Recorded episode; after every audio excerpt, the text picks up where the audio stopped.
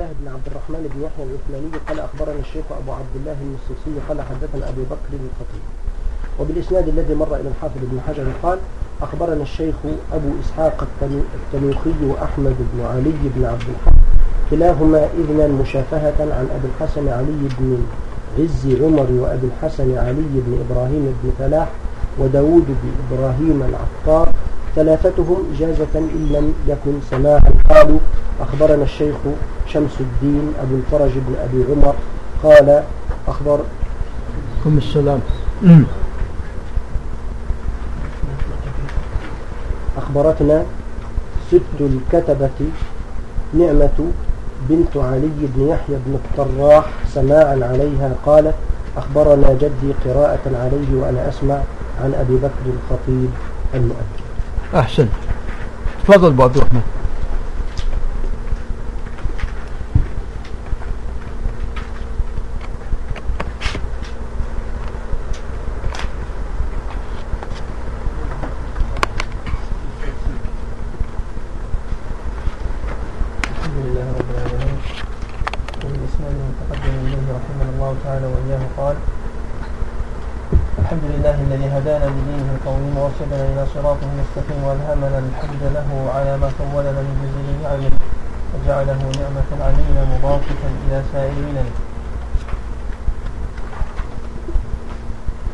نعم كل السلام معترف بالتفسير فيما يلزمه من شكر بعثه واساله التوفيق للعمل بما يقرب إلى مرضاته واشهد ان لا اله الا الله شهاده تبلغ معتقدها امله ويختم الله لقائلها بالسعاده عمله واشهد ان محمدا عبده المنتخب من بريته ورسوله الداعي لخلقه إلى طاعته ارسله بالحق المبين وابتعثه بالشرع المتين فجل غوامض الشبهات وانار حنادس الظلمات وأباد حزب الكفر وأنصاره وشهد علم الدين ومناره صلى الله عليه وسلم. يعطيه امنيته ويرفع بها في الآخرة درجته. وعلى إخوانه من النبيين واله الأخيار المنتخبين وتابعيه بالإحسان أجمعين. أما بعد فإن الله تبارك وتعالى أنقذ الخلق من دائره الجهالة وخلص الورى من زخارف الضلالة بالكتاب الناطق والوحي الصادق ومنزلين على سيد الورى نبينا محمد المصطفى. ثم أوجب النجاة من النار والبعد عن منزل الذل والخسار وقطعه في امتثال ما أمر والكف عما نهى عنه عما عنه نهى وزجر فقال ومن يطع الرسول ومن يطع الله ورسوله ويخشى الله ويتقه فأولئك هم الفائزون. وطاعة الله في طاعة رسوله وطاعة رسوله في اتباع سنته هي النور البهي والأمر الجلي والحجة الواضحة والمحجة اللائحة.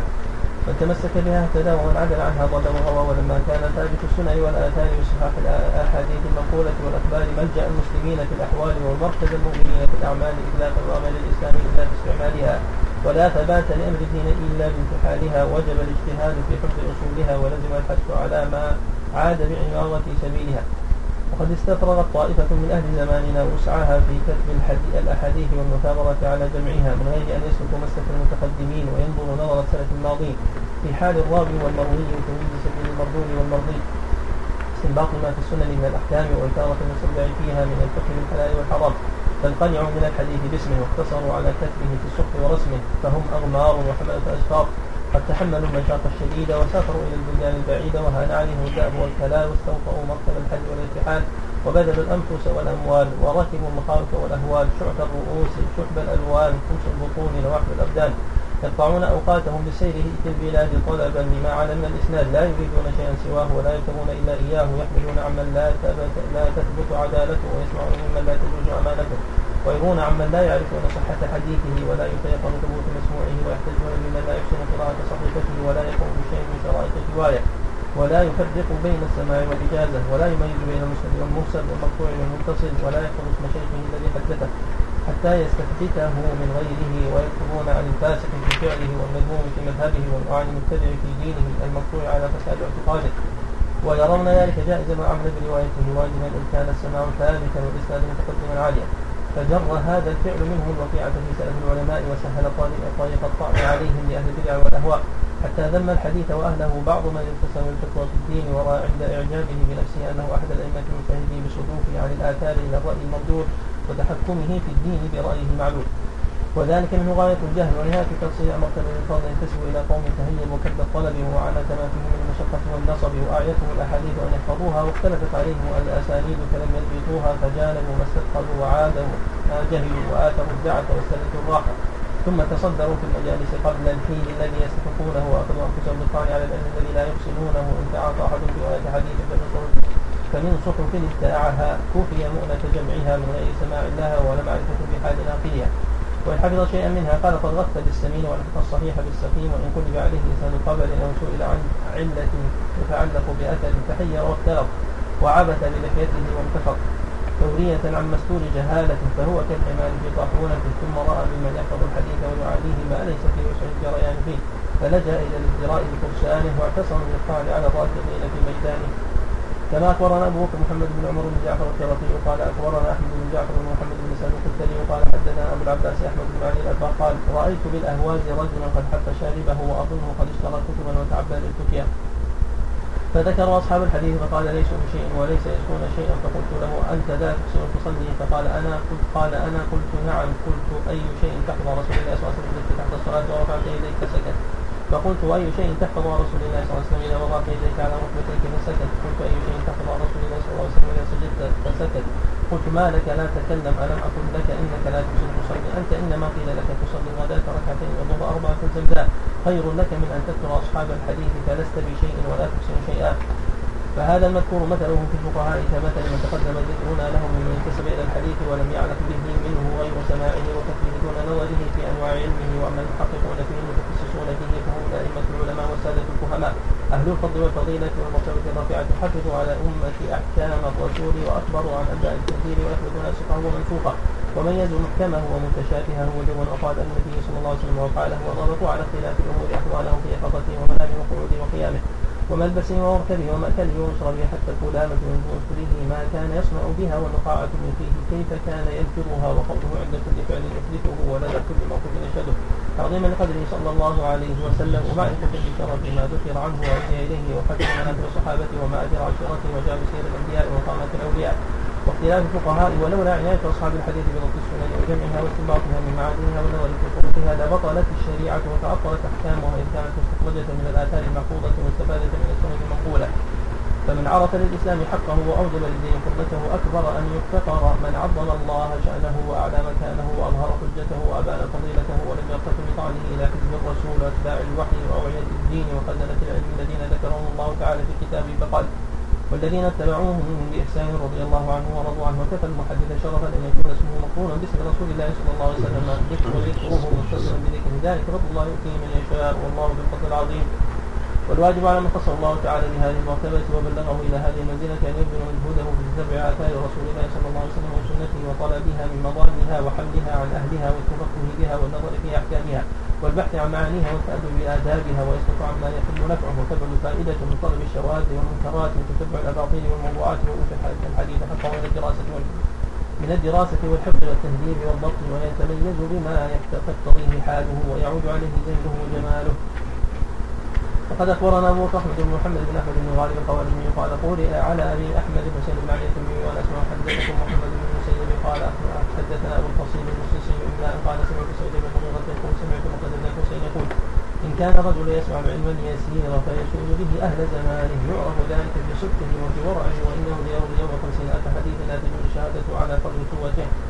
اخبرنا ابو بكر بن محمد بن محمد بن إبراهيم الاسلامي بن عيسى وقال حدثنا ابو العباس محمد بن يعقوب قال حدثنا محمد بن عبد الله بن عبد الحكيم المسلمي قال اخبرنا ابن وهب واخبرنا ابو الحسن علي بن القاسم بن الحسن شاهد البصره واللفظ له قال حدثنا ابو روقين الهزاني قال حدثنا بكر بن نصر القولاني قال حدثنا ابن وهب قال حدثني يحيى بن سلام أو سلام عن عثمان بن سلام عن ابي هريره قال قال رسول الله صلى الله عليه وسلم اشد الناس عذابا يوم القيامه عالم لا ينفعه الله بعلم نعم بسم الله الرحمن الرحيم والحمد لله والصلاة والسلام على رسول الله. أما بعد فهذا كما سمعتم كتاب الكفاية لأبي بكر الخطيب البغدادي رحمه الله تعالى. وهذا الكتاب تميز بميزات أذكر بعض هذه الميزات. الميزة الأولى هو تقدم تقدم مؤلف هذا الكتاب. وأنه كان من كبار الحفاظ وقد توفي عام 63 و400 فهو من أوائل الكتب المصنفة في قوانين الرواية وشروط الأخبار. الأمر الثاني أن هذا الكتاب من أوسع ما ألف فيما يتعلق بعلوم المصطلح من المتقدمين. يعني هو أوسع من مقدمة الإمام مسلم وأوسع كذلك أيضا من كتاب العلل الصغير لأبي عيسى الترمذي كما أنه أيضا أوسع من كتاب علوم الحديث الحاكم وهلم جرا فهذا الكتاب هو من أوسع بل هو أوسع الكتب فيما أعلم فيما يتعلق بقوانين الرواية.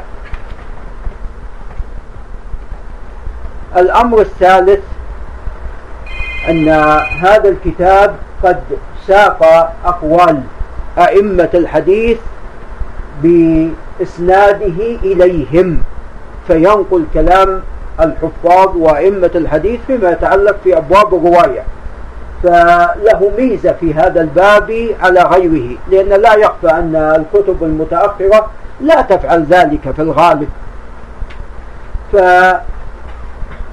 فهذا أو هذه الأمور بعض ما تميز بها هذا الكتاب. وأما ما يتعلق بالحديث الذي سمعناه قبل قليل وهو أشد الناس عذابا يوم القيامة عالم لا ينفعه الله بعلمه فهذا الحديث إسناده باطل. عثمان بن مقسم ضعيف الحديث لا يحتج به بل هو منكر الحديث فبطل هذا الحديث. وإن كان معنى هذا الخبر معناه مستقيم.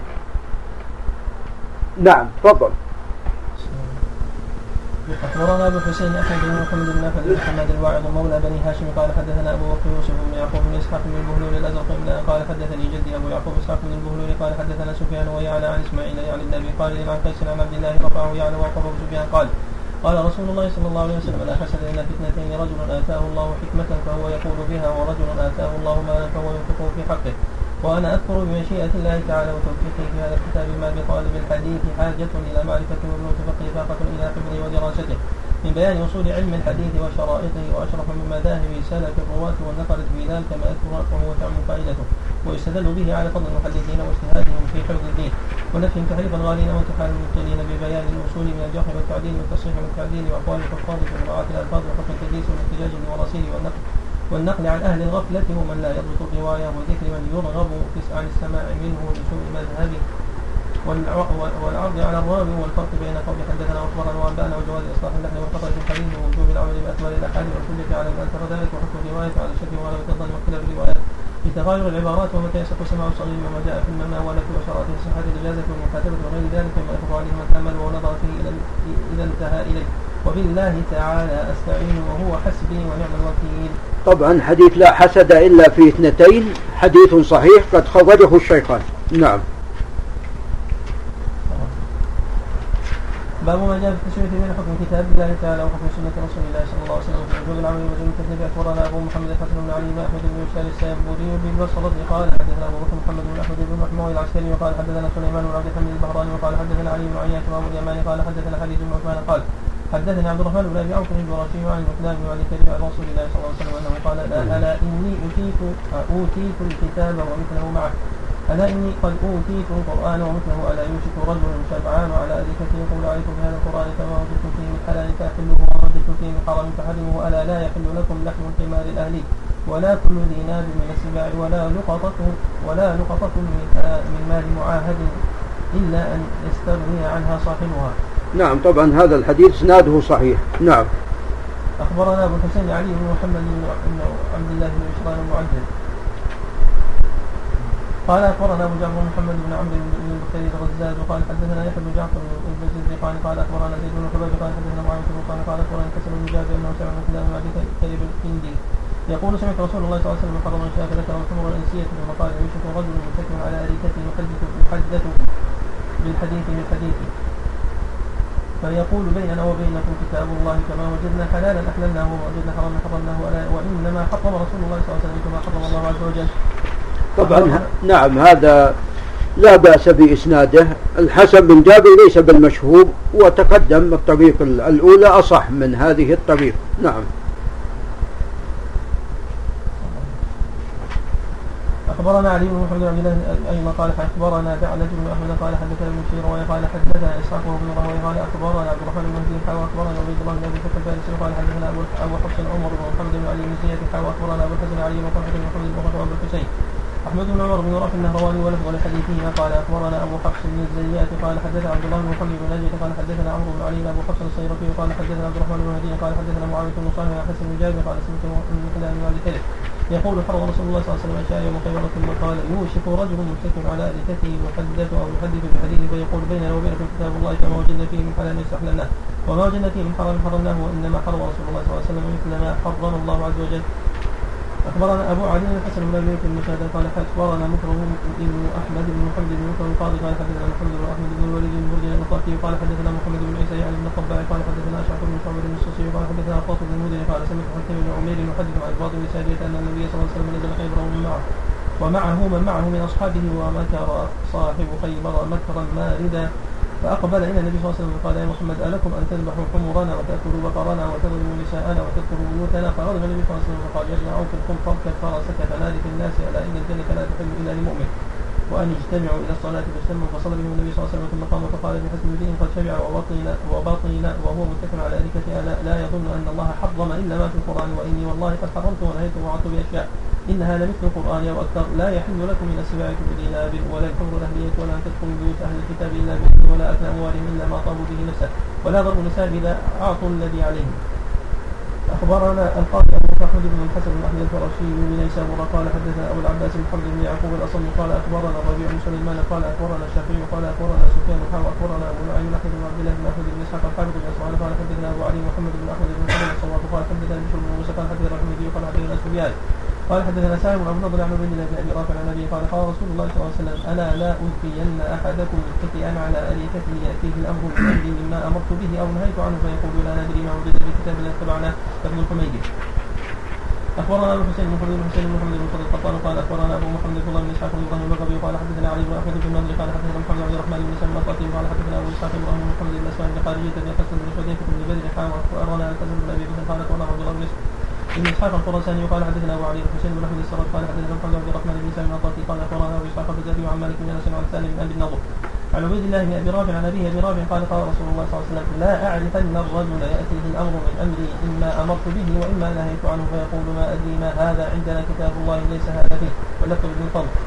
اخبرنا حسن بن محمد عبد الله بن حسن وابو سعيد الاصبهاني بن قال حدثنا احمد بن جعفر بن عبد السنشار قال حدثنا عمر بن احمد بن سني ابو الحسن بن عبد قال حدثنا محمد بن علي قال حدثنا محمد عبد الله بن صالح قال حدثنا اسماعيل بن مسلم عن حسن عن يزيد الرقاشي عن محمد بن كثير عن جابر بن عبد الله قال رسول الله صلى الله عليه وسلم لعل احدكم ان ياتيه حديث من حديثه وهو متكئ على اريكته فيقول دعونا من هذا ما وجدنا كتابنا اتبعنا اخبرنا القاسم نعم عفوا هذا الحديث طبعا هذا الاسناد فيه يزيد الرقاشي وهو متروك وأما حديث عبيد الله بن أبي رافع عن أبيه فهو حديث صحيح. إسناده صحيح. نعم. وأما ما تقدم لنا من حديث أشعث بن شعب المصيصي عن أوطات بن المنذر قال سمعت حكيم بن عمير يحدث عن العرباض بن سارية فهذا فيه ضعف وفيه لفظة يعني تستنكر. وهي وإنها أو إنها لمثل القرآن أو أكثر. قد حرمت ونهيت ووعظت بأشياء إنها لمثل القرآن أو أكثر. لا وإنما يعني ما جاء في السنة ألا, ألا وإني قد أوتيت القرآن ومثله معه. نعم. قال اخبرني ابو القاسم الاسدي وقال حدثنا محمد بن ظفر الحافظ وقال حدثنا احمد بن إبراهيم وخلد العسكري وقال حدثنا محمد بن يوسف الدولابي وقال حدثنا عباد بن صهيب وقال حدثنا عباد بن كثير قال حدثنا محمد بن كثير قال سمعت جابر بن عبد الله يقول قال رسول الله صلى الله عليه وسلم ألا عسى رجل أن يبلغه عني حديث وهو متكئ على اريكته فيقول لا أدري ما هذا. عليكم بالقرآن فمن بلغه عني حديث فكذب به أو كذب أو كذب علي متعمدا فليتبوأ مقعده من النار. طبعا هذا أيضا لا يصح. عباد بن صهيب ضعيف واهي الحديث. نعم.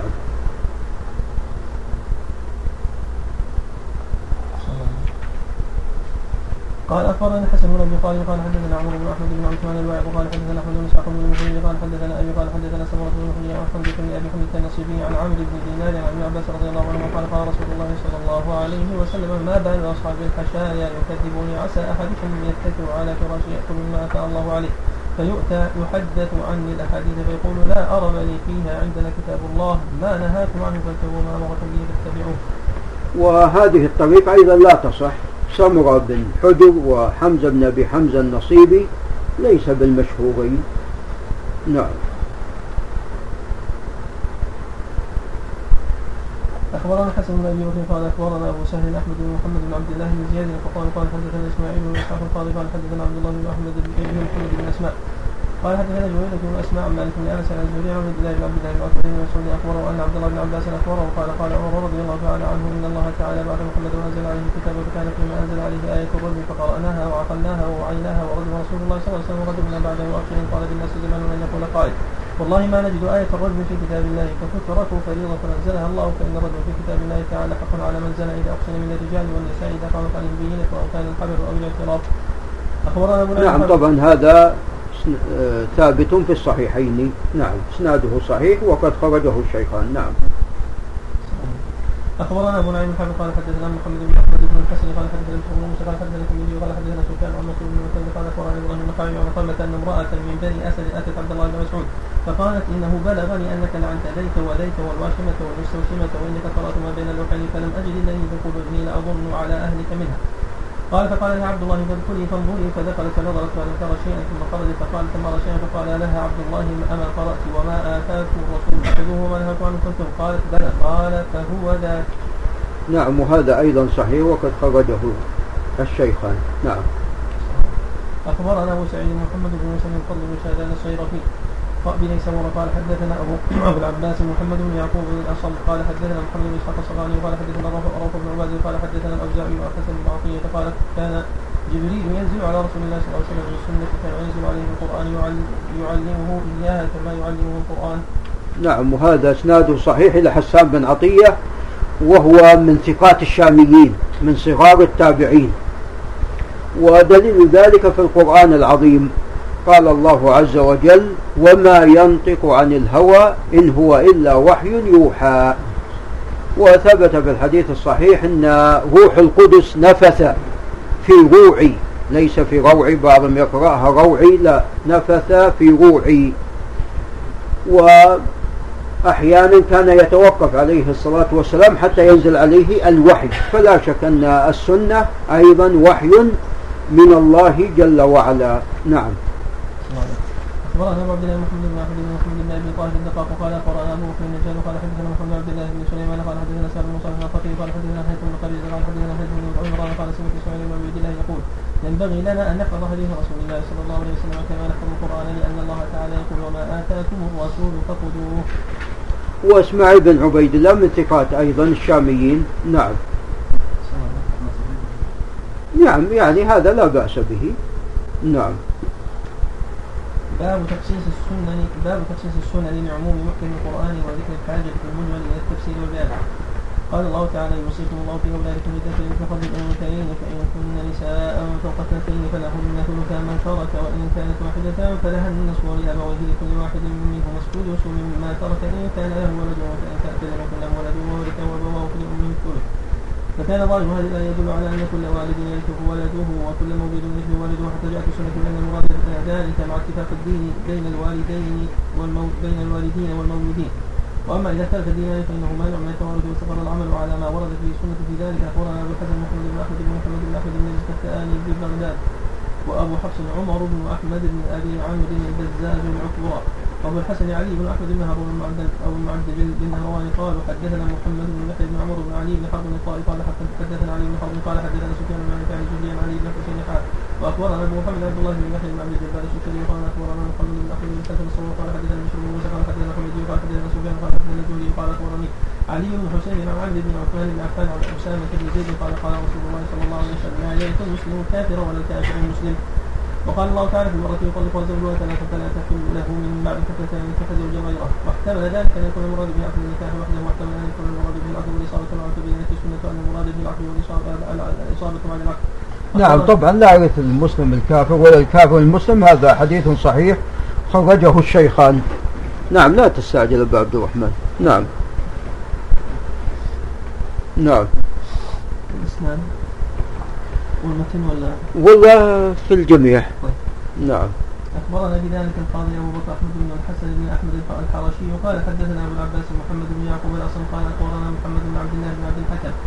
قال أخبرني عبد الله بن وهب قال أخبرني يونس بن يزيد عن ابن شهاب قال حدثنا عروة بن الزبير أن عائشة زوج النبي صلى الله عليه وسلم أخبرته أن رفاعة القرظي طلق امرأته فبت طلقها فتزوجت بعد عبد الرحمن بن الزبير فجاءت رسول الله صلى الله عليه وسلم وقالت إنها كانت تحت رفاعه فطلقها اخر ثلاث تطليقات فتزوجت بعد عبد الرحمن بن وإنه والله ما معه إلا مثل هذه الهدبه واخذت هدبه من جلبابها قال فقد اسمه رسول الله صلى الله عليه وسلم وضحك وقال لعلك تريدين أن ترجع إلى رفاعه لا حتى يذوق عسيلتك وتذوقي عسيلته قالت وابو بكر جالس عند رسول الله صلى الله عليه وسلم وخالد بن سعيد بن العاص جالس بباب الحجره لم يؤذن له فقد خالد بن أبا بكر ألا تزور هذه عما تجهر به عند رسول الله صلى الله عليه وسلم. عليه الصلاة والسلام، طبعا وهذا أيضا حديث صحيح قد خرجه الشيخان، نعم. الزبيب نعم. لا لا الزبيب نعم.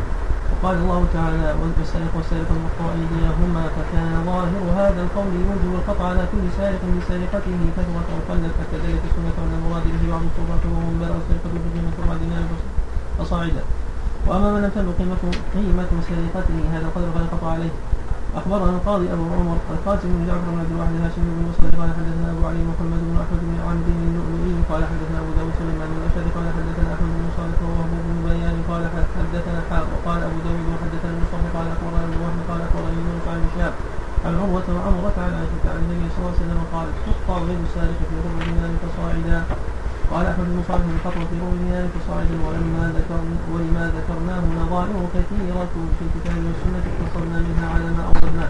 نعم طبعا هذا أيضا إسناد صحيح وقد خرجه الشيخان.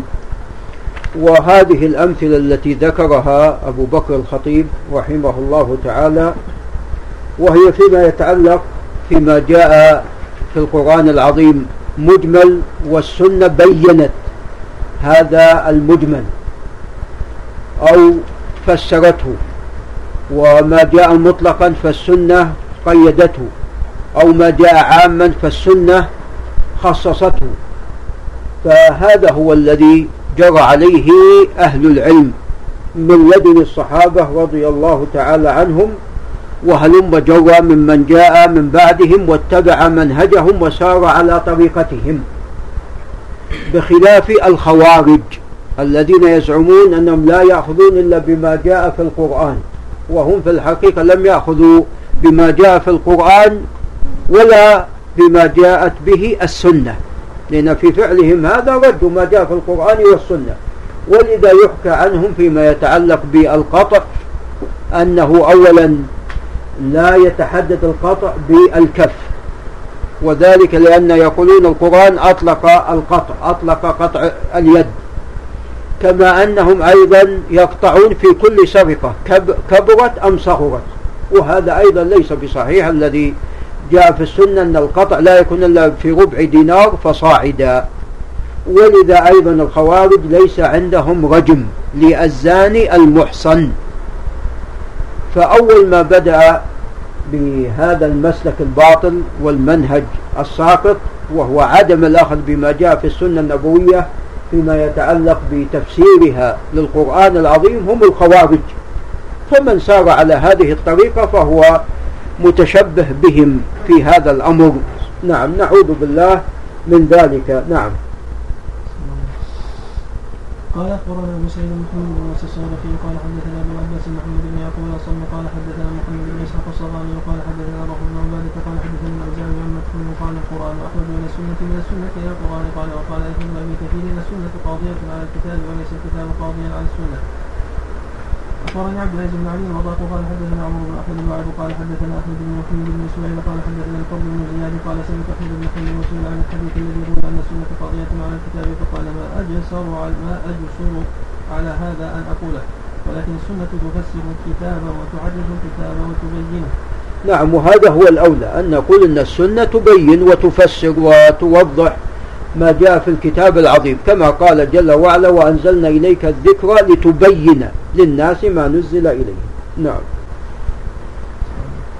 قال أخبرنا أبو الحسن علي بن أحمد بن محمد بن مكرم الكوي قال بالبصره قال حدثنا الحسن بن محمد بن مكرم الكسوي قال حدثنا يعقوب بن سفيان قال حدثنا محمد بن عقبة قال حدثنا أبو إسحاق الغزالي وعن الأوزاعي حسن بن عطية قال كان جبرائيل ينزل على النبي صلى الله عليه وسلم القرآن والسنة تفسر القرآن أخبرنا أبو الحسن علي بن احمد بن عمر المقري قال حدثنا محمد بن عبد الله بن إبراهيم الشافعي قال حدثنا معاذ بن مسلم قال حدثنا مسلم أخبرني الحسن بن أبي طالب وسيق على التحديد له. قال حدثنا أبو بكر محمد بن إبراهيم بن حمدان القاضي قال حدثنا عبد الله بن محمد بن عبد قال حدثنا عبد الله بن عمر القواريري وقال حدثنا حماد بن زيد. قال حدثنا علي بن زيد عن الحسن أن عمران بن حسين كان جالسا ومعه أصحابه فقال رجل من القوم لا تحدثنا إلا بالقرآن. قال فقال له ابن فدنا فقال أرأيت لو لو وكلت أنت وأصحابك إلى القرآن لو وكلت أنت وأصحابك إلى القرآن أكنت تجد فيه صلاة الظهر اربعا وصلاة العصر اربعا والمغرب ثلاثة تقرأ في اثنتين أرأيت لو وكلت أنت وأصحابك إلى القرآن أكنت تجد الطواف بالبيت سبعا والطواف بالصفا والمروة ثم قال أي قوم خذوا عنا فإنكم والله إلا تفعلون تضلون نعم طبعا هذا في إسناده علي بن زيد بن جدعان القرشي التيمي لا يحتج به. والحسن قد اختلف في سماعه من عمران بن حسين وجمهور الحفاظ على أنه لم يسمع والأقرب أنه سمع سمع شيئا يسيرا. نعم ولكن هذا الخبر جاء بنحوه من طرق أخرى. نعم.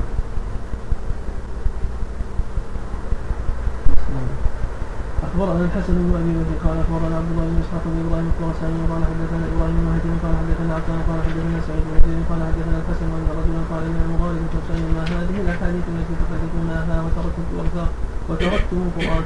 قال أرأيت لو أبيت أنت وأصحابك إلى القرآن من أين كنت تعلم أن صلاة الظهر عدتها كذا وصلاة العصر عدتها كذا وحين وقتها كذا وصلاة المغرب كذا والمغرب بعرفة الجمال كذا والخطر من أين تقطع من هؤلاء؟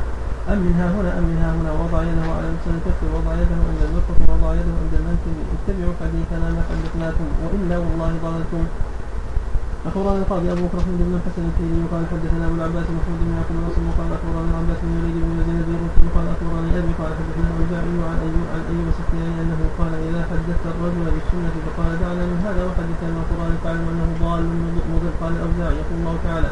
وما آتاكم الرسول فخذوه من يطع الرسول فقد أطاع الله ويدعوه إلى تأويل القرآن برايه. طبعا هذا إسناد صحيح إلى أيوب السختياني نعم أخبرنا محمد بن أحمد بن يوسف البزاز قال أخبرنا مكرم بن أحمد قال قال حدثنا محمد بن الحسن الخوارزمي قال سمعت علي بن المديني يقول قال بن المهدي الرجل إلى الحديث أحوج منه إلى الأكل والشرب وقال الحديث يفسر القرآن. نعم. نعم وهذا أيضا صحيح عن ابن مهدي نعم.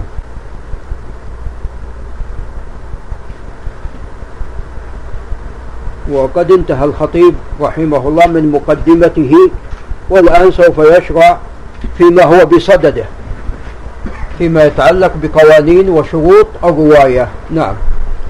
باب الكلام في الاخبار وتقسيمها، الخبر هو ما يصح أن يدخله الصدق أو الكذب وينقسم قسمين خبر التواتر وخبر احاد أما خبر التواتر فهو ما يفعل به القوم الذين يبلغ عنهم حد المعلم عند مشاهدة بمستقر العادة، أن اتفاق الكذب منهم محال وأن التواطؤ منهم في مقدار الوقت الذي انتشر الخبر عنهم فيه متعذر وأن ما أخبروا عنه لا يجوز دخول نفس وشبهه في مثله وأن أسباب القهر الداعيه إلى الكذب منتفيه عنه فمتى تواتر الخبر عن قوم هذه سبيلهم قطع على صدقه وأوجب وقوع العلم ضرورة وأما خبر الاحاد فهو ما قصر عن سبب التواتر ولم يقع به العلم وان روته الجماعة والأخبار كلها على ثلاثة أضرب فضر منها تعلم صحته وضر منها يعلم فساد وضر من على سبيل أهل العلم لكونه على واحد من الأمرين من الامرين دون الآخر.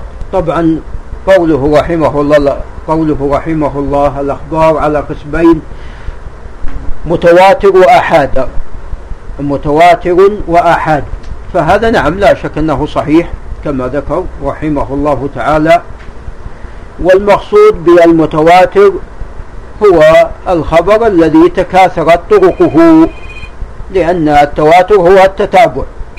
وقد استعمل السلف آه، المتواتر ولكن لم يشتهر هذا فيما بينهم.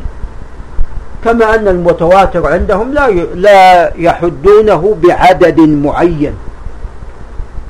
فكل خبر تتابعت طرقه أو تكاثرت عفوا طرقه فهذا ممكن أن يقال عنه هذا خبر متواتر. نعم. والأحد والآحاد عفوا ما ليس كذلك أي ما ليس مثل المتواتر. نعم. فأما الضرب الأول وهو ما تعلم صحته فالطريق إلى معرفته إن لم يتواتر حتى يقع العلم الضروري به أن يكون مما تدل العقول على موجبه كالأخبار عن حدث الأجسام وإثبات الصانع وصحة الأعلام التي أظهر الله عز وجل على أيدي الرسل. ونظائر ذلك مما أدلة العقول تقتضي صحته وقد يستدل أيضا أو يستدل أيضا على صحته بأن يكون خبرا عن أمر اقتضاه نص القرآن أو السنة المتواترة واجتمعت الأمة على تصديقه وتلقته الكافة بالقبول وعملت بموجبه لأجله.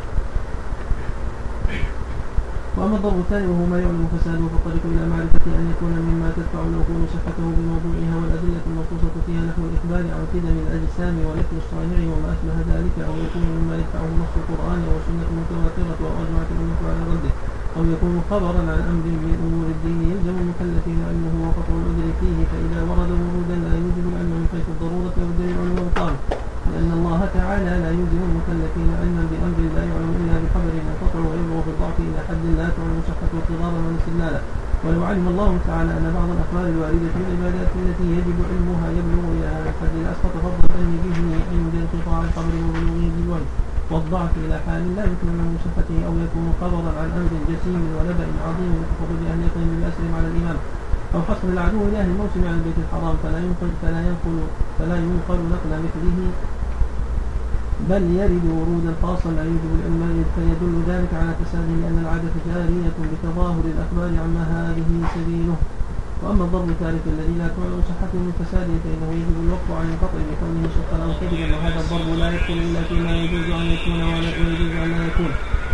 مثل الأخبار التي يقولها أصحاب الحديث عن رسول الله صلى الله عليه وسلم في أحكام الصلاة وإنما وجب الوقف فيما هذه حاله من الأخبار لعدم الطريق إلى العلم بكونها صدقا أو كذبا فلم يكن القضاء بأحد الأمرين فيها أولى من الآخر إلا أنه يجب العمل بما تضمنت من الأحكام إذا وجد فيها الشرائط التي نذكرها بعد إن شاء الله تعالى.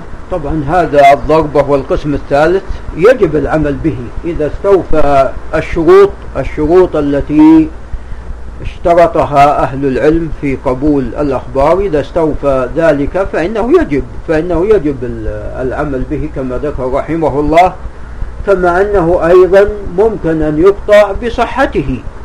إذا كان رجاله ثقات وقد يعني تلقاه أهل العلم بالحديث بالقبول فلا شك هذا يقطع بصحته. لا ينتظر حتى يكون متواتر حتى يقطع بصحته. نعم وأما بالنسبة للقسم الضرب الأول فذكر ثلاثة شروط. ذكر بارك الله فيكم أن لا ينافي أن يكون هذا الخبر ليس منافيا للعقل. يعني يخبر إنسان بشيء آه، العقل يرد هذا الشيء ولا يشهد له بذلك. نعم. والأمر الثاني أن يروى طبعا بأسانيد هي قد استوفت الشروط والأمر الثالث أن يكون أيضا جاء ما يشهد له. فبالتالي يكون هذا الخبر صحيحا. والثاني هو ما لم تتوفر فيه شروط الضرب الأول. نعم. أبو الرد على قال التقوى على خبر الواحد لأنه كذب إذا لم يقع العلم صدقه إذا لم يقع العلم صدقه من ناحية الضرورة أو الاستدلال. قال قائل ما أنكرت من أن الخبر إذا كان مرويا فيما يتعلق بالدين ولم يعلم ضرورة ولا قامت على صحته حجة وجب القطع على كونه كذبا لأن الله تعالى لو علم صدقه لم لم يحلنا من دليل على ذلك وطريق إليه. يقال له لما لا يجوز أن يخلينا من ذلك وقع وفيه وقع الخلاف بل ما أنكرت من وجود كونه صدقا لأن الله تعالى لو علم أنه كذب لم يخلينا من دليل على ذلك وفي إخلائه من ذلك دليل على أنه صدق ولا مخرج له من هذا السؤال ثم يقال له إن حال الخبر في هذا الباب كحال الشهادة على وقوع الجائز الممكن ولو وجب ما قلته لوجب متى عليت الشهادة المتعلق بها حكم في الدين من دلالة الصدق أن يقطع على أنها كذب وزور وهكذا يجب متى لم يدلنا الله تعالى على إيمان الخلفاء والقضاة والأمراء والشعاة وكل نائب من الأئمة في شيء من أمر الدين وعن عدالة وطهارة سرائر من يجب القطع على كفرهم وفسقهم. ومتى لم يدلنا على صحة القياس في الحكم وأن الحق فيه دون غيره وجب القضاء على فساده ولا جواب عن شيء من ذلك. وإن قال كما يجب القطع على من كذب مبدع الرسالة متى لم يكن معه علم دال على صدقه فكذلك يجب القطع على من كذب المخبر متى لم يكن متى لم تكن معه حجة دالة على صدقه يقال له إن كان هذا قياسا صحيحا فإنه يجب القطع بتكذيب جميع أحد الصحابة والتابعين ومن بعدهم من أئمة المسلمين المسلمين التي انفردوا بالخبر ولم تكن معهم دلالة على صدقه وهذا خروج عن الإجماع وجهل ممن صار إليه. ولو كان قياس مدعي النبوة وراء الخبر واحدا لوجب أن يكون في الشهادة مثله. وأن يقطع على كل شهادة لم يكن دليل على صحتها أو يبلغ عدد الشهود عدد أهل أهل عدد أهل التواتر أنها كذب وزور وهذا لا يقوله ذو تحسين لأن ذلك لو كان صحيحا لم يجوز لأحد من حكام المسلمين أن يحكم بشهادة اثنين ولا بشهادة أربعة ولا بشهادة من لم يكن دليل على صدقه لأنه إنما يحكم بشهادة بشهادة يعلم أنها كاذبة. ثم الفرق بين خبر مدعي الرسالة وبين خبر الواحد أن الرسول يخبرنا عن الله تعالى بما لا نعلمه إلا من جهته وقد أمر الله تعالى بتعظيمه ظاهرا وباطنا. وموالاته والقطع على طهارة ومقام سريرة والعلم أنه صادق في جميع ما يخبر به فوجب مع تكليف ذلك إزاحة العلة فيما به يعلم من فصول صدقه والقطع على إرسال الله تعالى له وإلا كان تكليفا لشيء مع عدم الدليل عليه وذلك الحال خارج عن باب التعبد. وأما خبر الواحد فما تعبدنا فما تعبدنا فيه بهذا. لأنه ليس يخبرنا عما يخبرنا عنه بما لا يصح أن نعلمه إلا من جهته ولا هو خبر عن الله تعالى ولا نحن مأمورون بالقطع على طهارة السريرة وعلم أنه صادق في خبره بل إنما تعبدنا بالعمل بخبره ظننا كونه صادقا. فحاله في ذلك كحال الشاهد الذي أمر بالعمل بشهادته دون اعتقاد شيء من هذه الجملة فيه وكما لا يجوز قياس الشهادة على ادعاء النبوة كذلك لا يجوز قياس الخبر عليها وهذا واضح لا شبهة فيه. معرفة الخبر المتصل الموجب للقبول والعمل حدثنا علي بن احمد الهاشمي قال هذا كتاب جدي موسى بن موسى بن أبي محمد بن المتوكل على الله قرات فيه. حدثني أبو بكر محمد بن داود النسابوري قال سمعت محمد بن عين يقول سمعت محمد بن حمام والزهري يقول ولا يجوز الاحتجاج إلا بالحديث الموصل غير المنقطع الذي ليس به رجل مجهول ولا رجل مجروح. أخبرني محمد بن أحمد بن يعقوب قال اخبرنا محمد بن عين الضبي قال قرأت بخط أبي عمرو المسلم قال سمعت يحيى بن محمد بن يحيى يقول لا يثبت الخبر عن النبي صلى الله عليه وسلم ولا يكون فيه رجل لا يثبت الخبر عن النبي صلى الله عليه وسلم حتى يرويه ثقة عن ثقة حتى يتناهى الخبر إلى النبي صلى الله عليه وسلم بهذه الصفة ولا يكون فيه رجل مجهول ولا رجل مجروح. فإذا ثبت الخبر عن النبي صلى الله عليه وسلم بهذه الصفة وجب قبوله والعمل به وترك مخالفته. قرأت في كتاب أبي الحسين أحمد بن قاد الوراق قال حدثنا علي بن الفضل بن طاهر البصري قال حدثنا محمد بن غالب بن الكرابيسي قال حدثنا مسلم بن عبد الرحمن البصري وهو السلمي قال حدثنا عبد الله بن محمد الإمام قال حدثنا محمد بن يسار عن قتادة قال لا يحمل هذا الحديث عن صالح عن طارق ولا عن طارق عن صالح حتى يكون عن صالح عن صالح.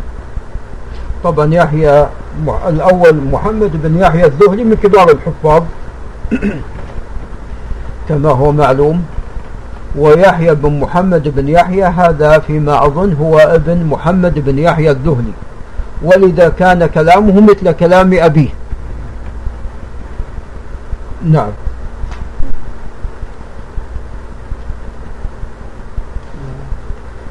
أخبرنا أبو عبد الله محمد بن فضل بن أبي صلى الله عليه في كتابه إلينا من مصر قال حدثنا أحمد بن محمد بن أبي الموسي أبو بكر المكي قال قال لنا أحمد بن زيد بن هارون. بن زيد بن هارون.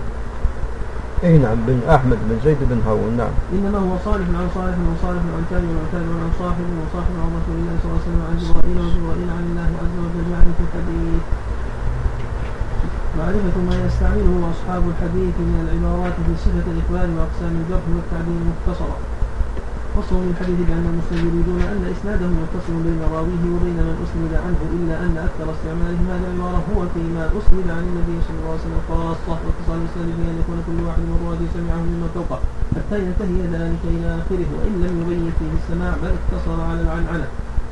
وأما المرسل فهو ما قطع إسناده بأن يكون في رواة من لم يسمعه ممن فوقه إلا أن أكثر ما يوصف بالإرسال من حيث الاستعمال ما رواه التابعون عن النبي صلى الله عليه وسلم أو أما ما رواه التابع والتابعي عن النبي صلى الله عليه وسلم فيسمونه المعضل وهو أخفض مرتبة من المرسل والمرفوع ما أخبر فيه الصحابي عن قول الرسول صلى الله عليه وسلم أو فعله والموقوف ما أسنده الراوي إلى الصحابي ولم يتجاوزه والمنقطع مثل المرسل إلا أن هذه العبارة تستعمل غالبا في رواية دون التابعين عن الصحابة. مثل أن يروي مالك بن أنس عن عبد الله بن عمر أو سفيان الثوري عن جابر بن عبد الله أو سورة بن الحجاج عن أنس بن مالك ومثل ذلك وقال بعض أهل العلم الحديث المنقطع ما روي عن التابعين ومن دونه الموقوف عليه من قوله أو فعله. والمدلس رواية المحدث عما عاصره ولم يلقه فيتوهم أنه سمع منه أو روايته عما لقيه ما لم يسمع منه. هذا هو التدليس في الإسناد. أما التدليس للشيوخ فمثل أن يغير اسم شيخه لعلمه بأن الناس يرغبون عن الرواية عنه أو غير كنيته أو ينسبه إلى غير نسبته المعروفة من أمره ووصفه لمن روي عنه أنه صحابي يريدون أنه ممن ثبتت صحبته برسول الله صلى الله عليه وسلم. طبعا هو ذكر فيما يتعلق بالتدليس ذكر بعض أنواع التدليس. فذكر تدليس الإسناد وجعله على ضربين الضرب الأول أن يروي الشخص عن شخص قد عاصره.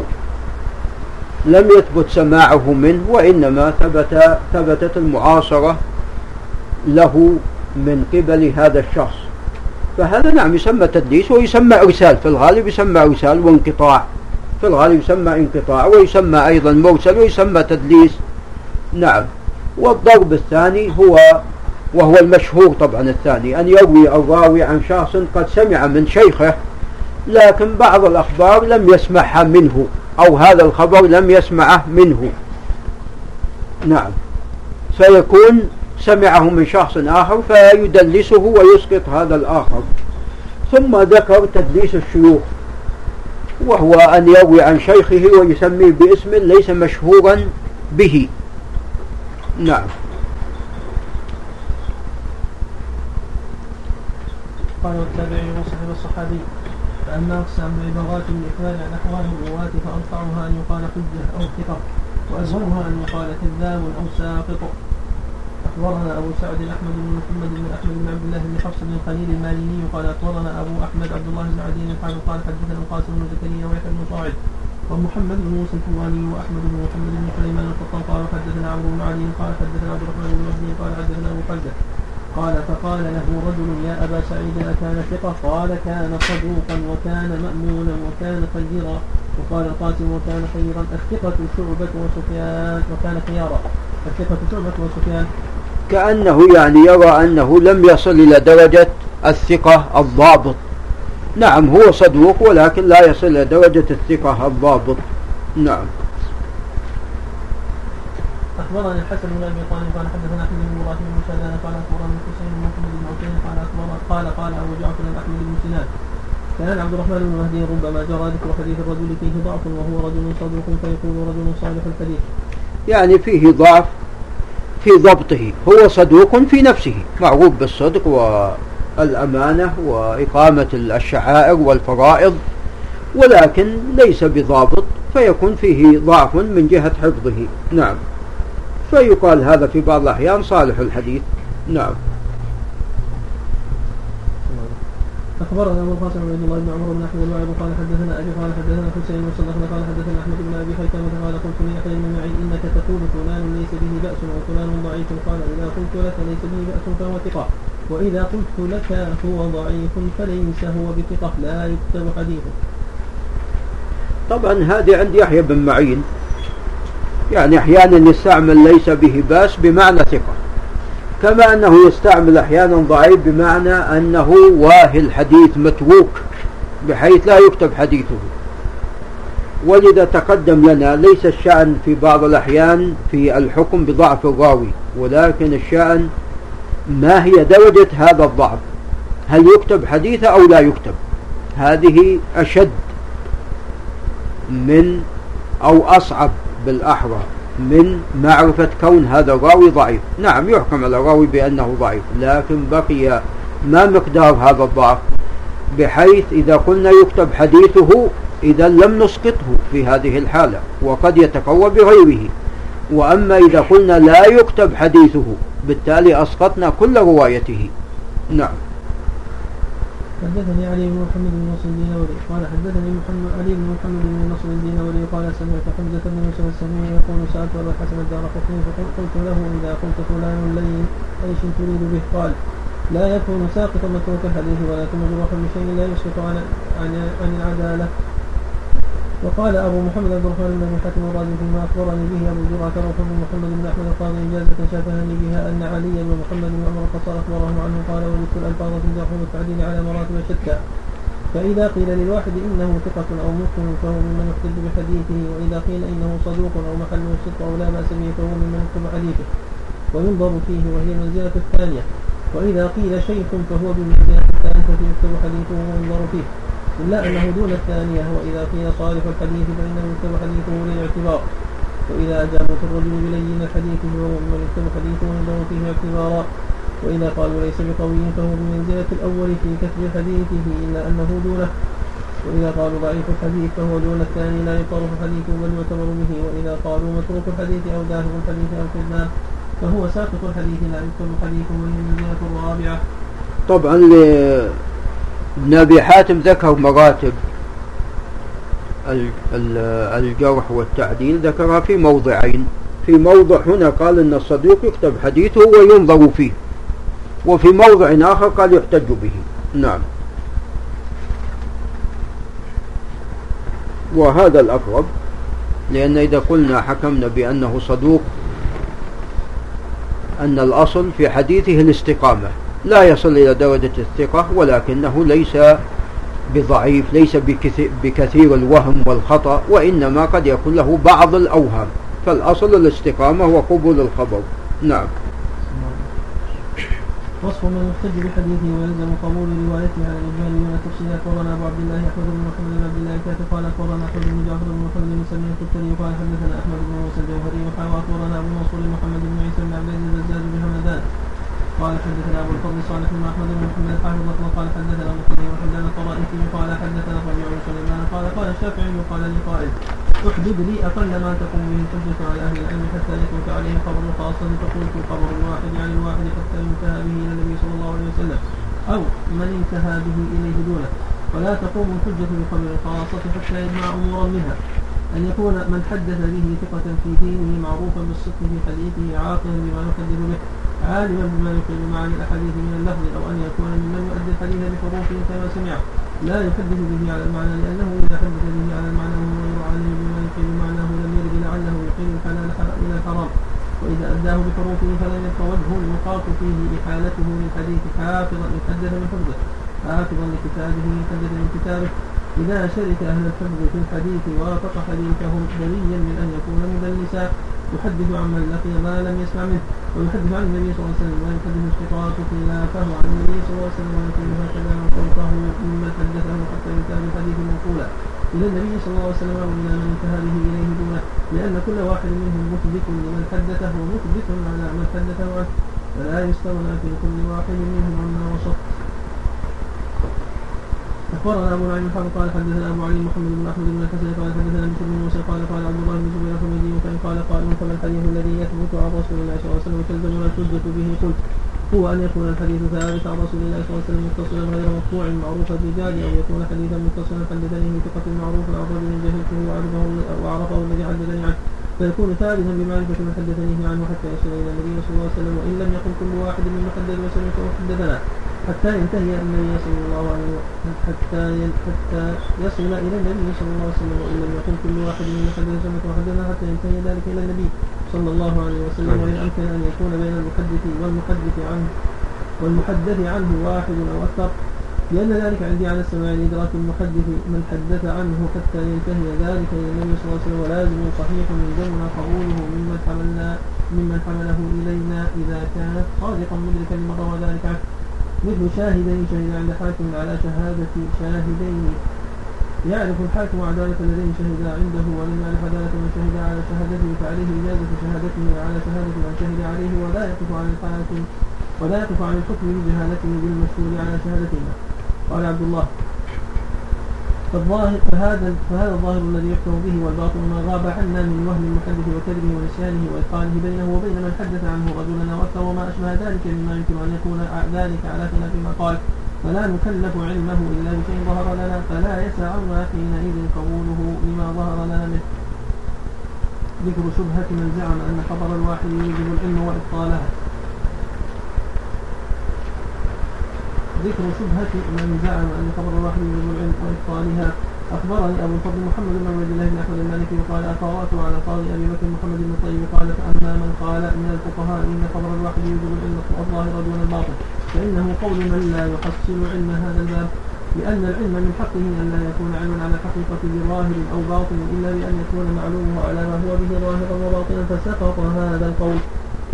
قال وتعلق في ذلك بقول عز وجل فإن علمتموهن مؤمنات بعيد لأنه أراد تعالى وهو أعلم فإن علمتموهن في ظاهرهن الشهادتين ورفعهن بهما وظهور فإن علم في ظاهرهن فإن علمتموهن في إظهارهن شهادتين ورفعهن بهما وظهور ذلك منهن معلوم يدرك إذا وقع وإنما سمى النطق إيمانا على معنى أنه دال عليه وعلم في اللسان على إخلاص وعلم في اللسان على إخلاص الاعتقاد ومعرفة القلب مجاز واتساع. أو علم في اللسان وعلم في اللسان. وعلم في اللسان على إخلاص الاعتقاد ومعرفة القلب مجاز واتساع. وذلك ولذلك نفى تعالى الإيمان عمن علم أنه غير معتقد له في قوله قالت الأعراب آمنا قل لم تؤمنوا ولكن قولوا أسلمنا أي قولوا استسلمنا فزعا من السيف. قال واما التعلق بأن خبر الواحد من العلم فإن الله تعالى لما اوجب العمل به وجب الأمر بصدق وصفه لقوله تعالى ولا تقف ما ليس لك به علم وقول وأن تقول على الله ما لا تعلمون.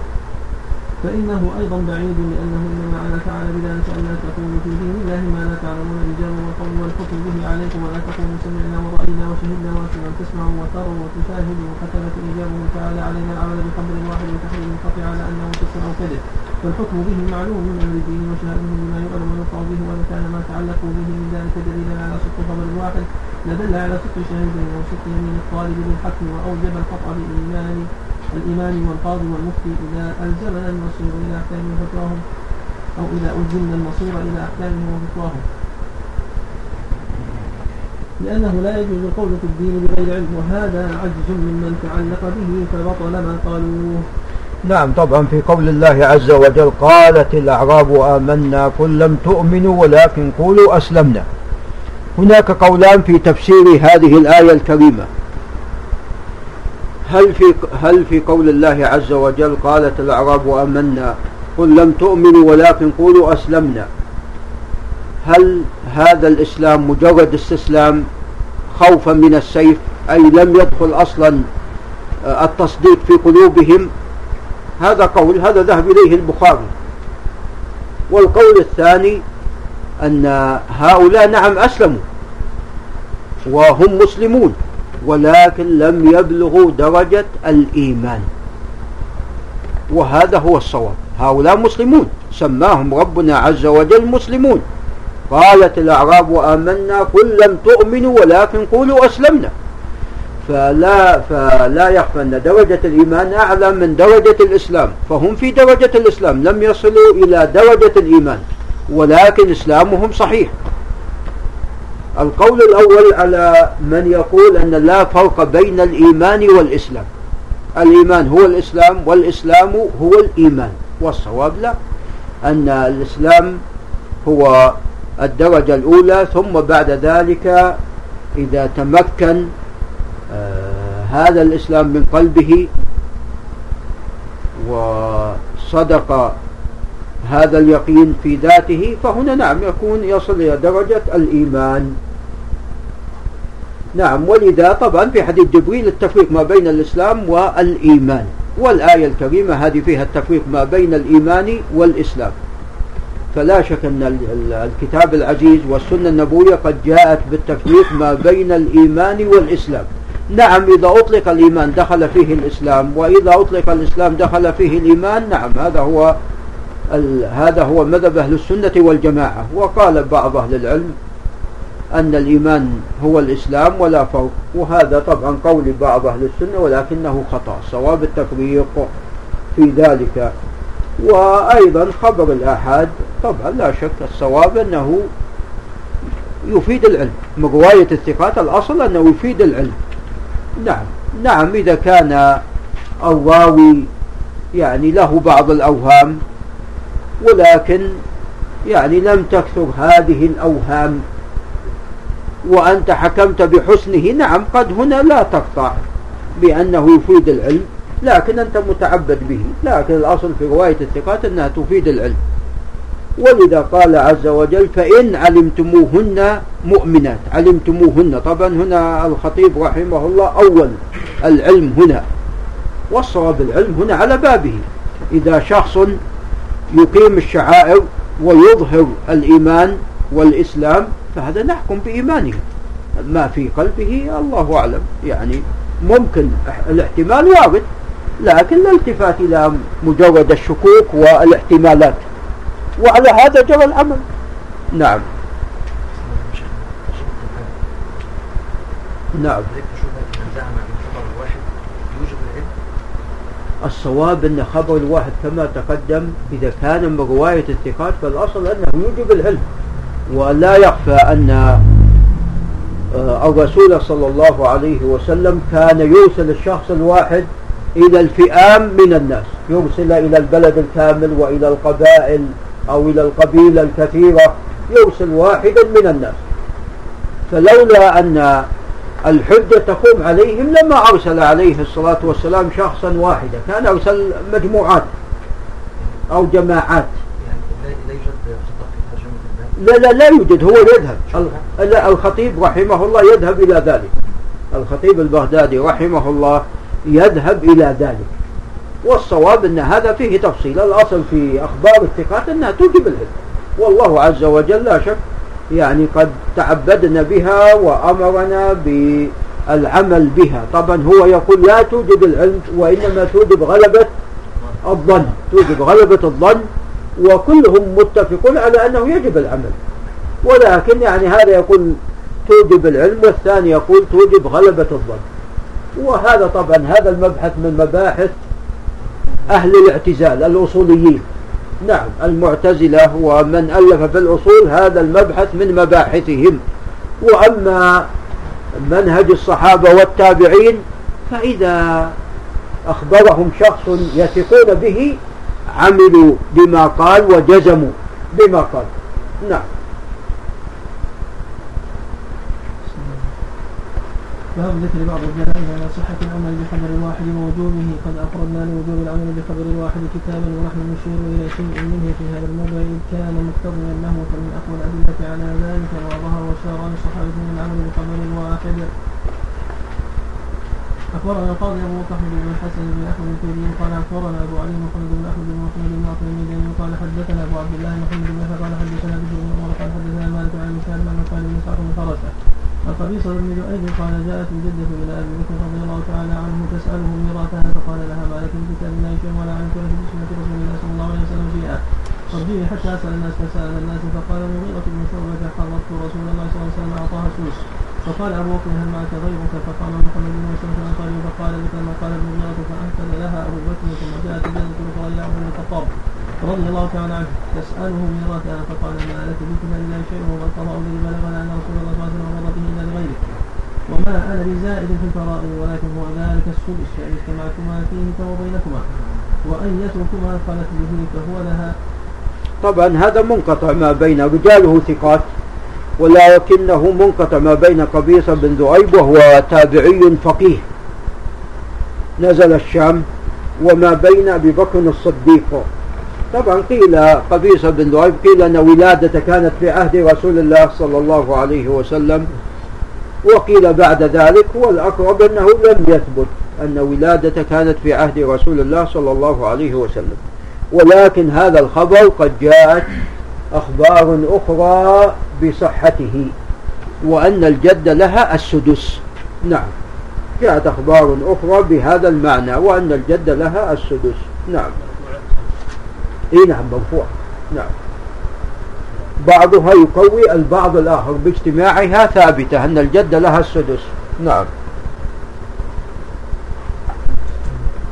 أخبرنا علي بن محمد بن عبد الله المؤدب قال أخبرنا علي بن محمد بن أحمد المصري قال حدثنا ابن أبي مريم قال حدثنا أبو الكريابي وقال حدثنا سفيان عيينة عن عبد بن دينار قال سمعت رجالة قال لم يكن عمر أخذ من المجلس الجزية حتى شهد عبد الرحمن بن عوف أن رسول الله صلى الله عليه وسلم أخذها من مجلس هجر.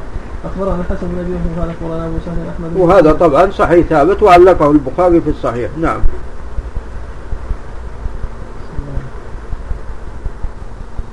اخبرنا الحسن بن أبي قال أخبرنا أبو سهل أحمد بن محمد بن عبد الله بن زياد فقال قال حدثنا إسماعيل بن إسحاق قال حدثنا عبد الله يعني بن مسلمة قال النبي عن مالك عن سعد بن إسحاق بن كعب بن عجرة عن عمة زينب بنت كعب أن الفريعة بنت مالك بن أنس وهي أبي سعيد الخدري اخبرت أنها جاءت إلى رسول الله صلى الله عليه وسلم تساله ان ترجع إلى أهلها في حجره فإن زوجها خرج في طلب عبد له أبق حتى إذا كانوا بطرف القدوم لحقهم فقتلوه فسألت رسول الله صلى الله عليه وسلم فسألت رسول الله صلى الله عليه وسلم أن أرجع إلى أهلك أن من يتركني في منزل يملكه ولا نفقة ولا نفقة.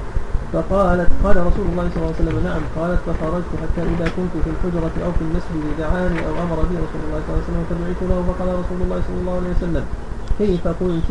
قالت فرددت عليه القصة التي ذكرت من شأن زوجي فقال امكثي في بيتك حتى يبلغ الكتاب أجله؟ قالت فاعتدت في أربعة أشهر وعشرة فلما كان عثمان بن عفان أرسل إلي فسألني عن ذلك فأخبرته فاتبعه وقضى به. نعم وهذا صحيح. وقد صححه أبو عيسى الترمذي. ومن توقف فيه من أجل زينب أنها ليست بالمشهورة هذا ليس بصحيح. نعم. أخبرنا أبو الحسن علي بن قاسم بن حسن الشيخ قال حدثنا أبو الحسن علي بن إسحاق بن محمد البخاري وقال المدراني قال حدثنا محمد بن عبد الله بن قال حدثنا شباب بن سوى قال حدثنا قيس بن ربيعه قال المغيرة عن علي بن ربيعه قال اسماء بن حاتم الفزاري عن ابن قال رضي الله عنه قال كنت إذا سمعت من النبي صلى الله عليه وسلم حديثا نفعني الله بما شاء منه نفعني الله بما شاء منه وإذا حدث من غيري عن النبي صلى الله عليه وسلم لم أرضى حتى يحلف لي انه سمع من النبي صلى الله عليه وسلم وحدثني أبو بكر وصدق ابو بكر. أن النبي صلى الله عليه وسلم قال ما إن ما من إنسان يصيب ذنبا فيتوضأ ثم يصلي ركعتين فيستغفر الله فيهما إلا غفر له طبعا هذا في خلاف بين الحفاظ في ثبوته. البخاري يذهب إلى عدم صحته واستنكره وغيره يذهب إلى تقويته وإسناده صالح. نعم. أخبرنا القاضي أبو بكر محمد بن حسن الحرشي وقال حدثنا أبو العباس محمد بن يعقوب الأصم وقال حدثنا محمد بن إسحاق الصغاني وقال حدثنا عثمان بن صالح السمي وقال حدثنا ابن عن نضر عن عبد الله بن أنه قال قال رجل من أهل العراق العراق عبد الله بن عمر بن ابن عباس قال وهو علينا أمير من أعطى بدينار مئة من أعطى بدينار مئة دينار فليأخذ من أعطي بدينار مئة دينار فليأخذها فقال ابن عمر سمعت عمر بن الخطاب يقول كان رسول الله صلى الله عليه وسلم يقول على المنبر الذهب بالذهب ربا إلا مثل بمثل ما زيادة فيه وما زاد فيه فهو ربا فقال ابن عمر فإن كنت في شك فسأل أبا سعيد. الخدري عن ذلك فانطلق فسأل أبا سعيد فقيل لابن عباس ما قال ابن عمر. فاستغفر ابن عباس لا وقال هذا راي رايته نعم وهذا صحيح نعم هذا طبعا في بالله لكن جاء آه، من طرق أخرى نعم اخبرنا علي بن محمد بن عبد الله بن بشير قال اخبرنا علي بن محمد بن احمد بن قال حدثنا عبد الله بن سعيد بن كثير بن عكير عن ابي صالح عن النبي عن كثير بن فرقد بن نافع ان عبد الله بن عمر كان يكتب المزارع فحدث ان أو فحدث ان ان رجلا يأثر عن رسول الله صلى الله عليه وسلم أنه نهى عن ذلك فقال نافع فخرج اليه وأنا معه فسأله فقال راك ان رسول الله صلى الله عليه وسلم كرام يزال فترك عبد الله في رأها أخبرنا أبو طبعا عفوا بالنسبة لقصة يعني أصلها صحيح. أصلها صحيح وعندما حدث أبو سعيد حدث ابن عباس بذلك رجع ابن عباس. نعم.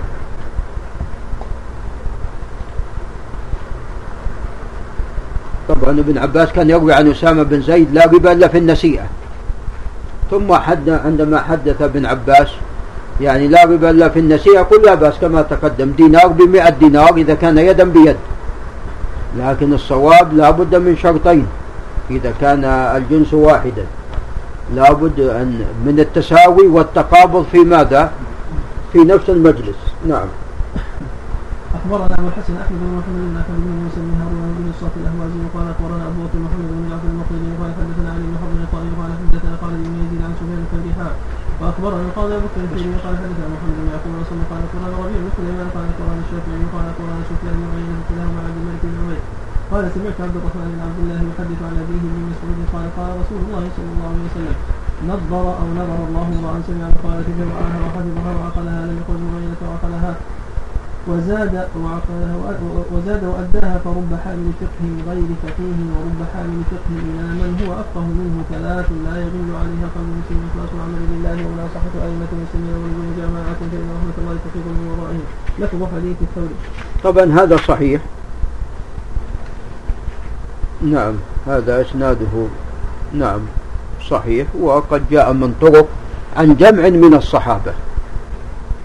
وهذا أيضا نظير ذلك ما ثبت في حديث عبد الله بن عمرو بلغوا عني ولو آية. فالشارع أمر بالتبليغ عنه سواء كان بآية أو كان بحديث حتى ولو كان بآية أو حديث واحد. نعم. وأيضا حديث رافع بن خديج أيضا حديث صحيح. نعم.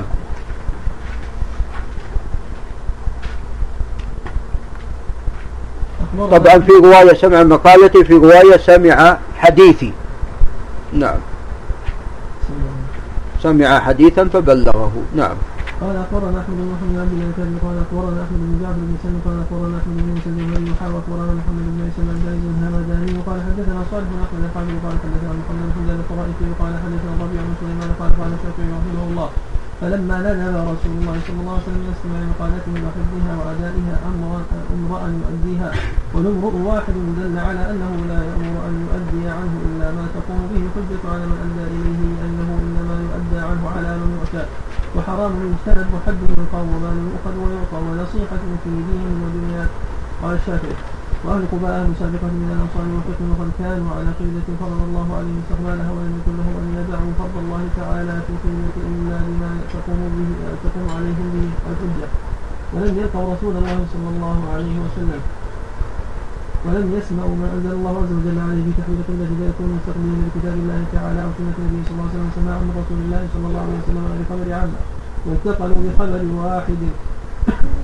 إذا كان إذا كان عندهم من أهل الشرك عن فرض. عن فرض كان عليهم فتركوه إلى ما اخبروا عن النبي صلى الله عليه وسلم أنه أحدث عليهم من تحويل القبلة. قال الشافعي رحمه الله. ولم يكونوا ليفعلوه إن شاء الله تعالى بخبر واحد إلا عن علم بأن الحجة تثبت بمثله إذا كان أهل الشك ولا يحدثوا أيضا مثل هذا العظيم في دينهم إلا عن علم بأن له إحداثه ولا يدعون أن يخبروا رسول الله صلى الله عليه وسلم ما قبلوا بخبر واحد يا رسول الله صلى الله عليه وسلم دخول كل من فضل مما لا يجوز قال لهم إن شاء الله تعالى قد كنتم على قبلة ولم يكن لكم تركها إلا بعد علم تقوموا به عليكم حجة من سماعكم مني أو قبل عامة أو أكثر من قبل واحد عني قال الشافعي وبعث رسول الله صلى الله عليه وسلم على حج سنة تسع وحرر الحج من أهل البلدان المختلفين من أهل البلدان المختلفين متفرقة فأقام لهم مناسكهم وأخبرنا رسول الله صلى الله عليه وسلم بما له وما عليه وبعث عليا بن أبي طالب في ست سنة وقرأ عليهم في الجامع ومن النحل آيات من سورة البراءة. ونبذ إلى قوم على سواء وجعل لقوم مددا ونهاهم عن أمور فكان أبو بكر وعلي المعروفين عند أهل مكة بالفضل والدين والصدق.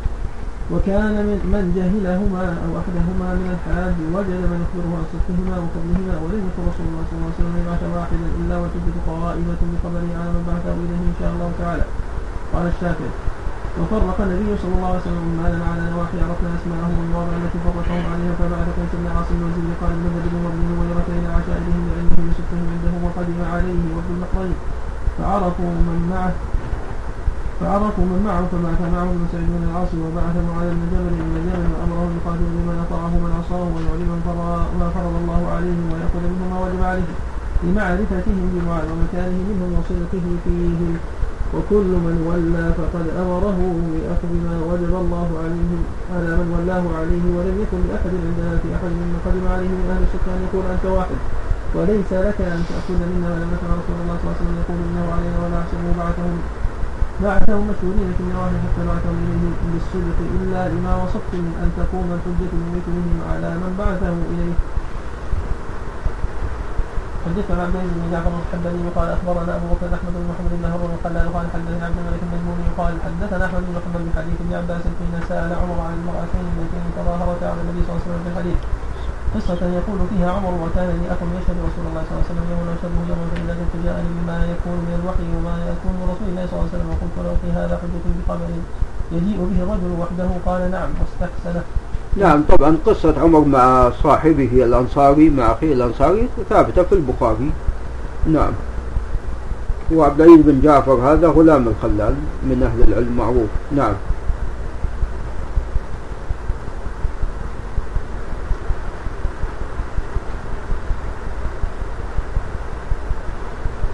قلت وعلى العمل بخبر الواحد كان كافة التابعين ومن بعده من الفقهاء الخالفين في سائر امصار المسلمين إلى وقتنا هذا ولم يبلغنا عن أحد منهم انكار من ذلك ولا اعتراض عليه فثبت أن من دين جميعهم وجوده إلا كان فيهم من كان لا يرى العمل به لا يقل الينا الخبر عنه في ولا دين والله أعلم. فضيلة الشيخ أثر قبيصة بن ذؤيب في قصة أبي بكر. نعم. في في ميراث الجدة. نعم. بأنه منقطع لعدم سماع قبيصة بن أبي بكر ألا يقال بأنه بأنه ينقل قصة ولم ينقل سماعا. وخاصة أن في القصة من, من مات بعد أبي بكر بمدة كعمر وكمحمد بن مسلم. والله هو بس ينقل نعم هذه القصة الحدث. الحدث هو لم يشهده لم يدركه. فهو ينقل هذه القصة. مم. قد يكون هو أكيد أن بينه وبين أبي بكر واسطة لم ينقل لم يذكر هذه الواسطة. فمثل هذا يسمى منقطع. نعم. باب ما جاء في الحديث عن رسول الله صلى الله عليه وسلم يقول الا عن ثقه اخبرنا علي بن محمد عبد الله بن عبد قال المعدل قال اخبرنا محمد بن عبد بن ابن البختري الغزاز قال حدثنا يحيى بن جعفر قال اخبرنا زيد بن حباب قال اخبرنا ريعه قال حدثنا خالد بن زيد عن عامر بن سعد عن عقبة بن نافع القرشي وكان استشهد بافريقيه وأنه أوصى ولده فقال لا تقبل الحديث عن رسول الله صلى الله عليه وسلم إلا عن ثقة ولا تدينوا وإن لبستم العباء ولا يكتبن أحدكم شعرا يشغل قلبه عن القرآن.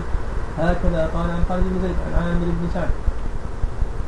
نعم. وقد أخبرناه القاضي أبو العلاء محمد بن علي بن أحمد بن يعقوب الواسطي وقال حدثنا علي بن عبد الرحمن البكائي من الكوفه قال أخبرنا عبد الله بن غناء قال حدثنا أبو قرب قال حدثنا زيد بن حبيب قال حدثنا ابن لهيعة قال حدثني خالد بن يزيد السكسكي عن عمار بن سعد ان عقد بن نافع القرشي حين حضره الموت قال لبنيه أوصيكم بثلاث لا تأخذوا الحديث عن رسول الله صلى الله عليه وسلم إلا من ثقة ولا تدانوا وإن لبستم العباء ولا يكتب أحدكم شعرا يشغل قلبه عن القرآن. نعم طبعا هذا فيه باللهيعة لا يحتج به نعم.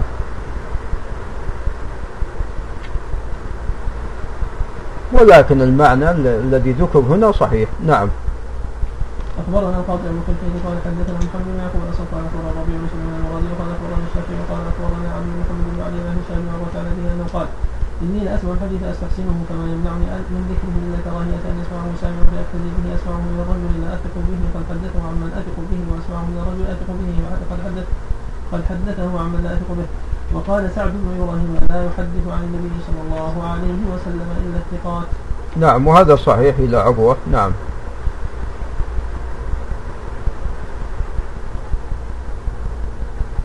أخبرنا أبو الحسن محمد بن أحمد بن مصطفى النزاز قال حدثنا أبو العباس عبد الله بن عبد الرحمن بن محمد العسكري اما ان في سنه 38 قال حدثنا العباس بن فضل الاسقاطي وقال حدثنا علي بن عبد الله قال قال ابن عيينة عن مسعد قال سمعت سعد بن إبراهيم يقول لا يحدث عن رسول الله صلى الله عليه وسلم إلا الثقات.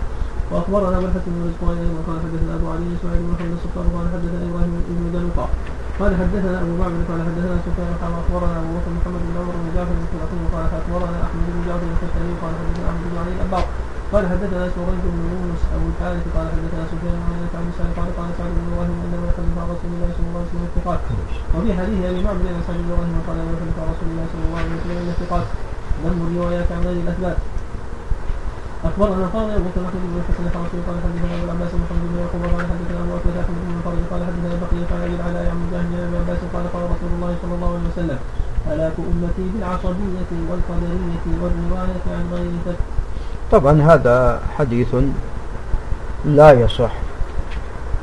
أبو العلاء هذا هارون بن هارون ضعيف لا يحتج به. هارون بن هارون التيمي وبقي معروف بالتدليس. نعم.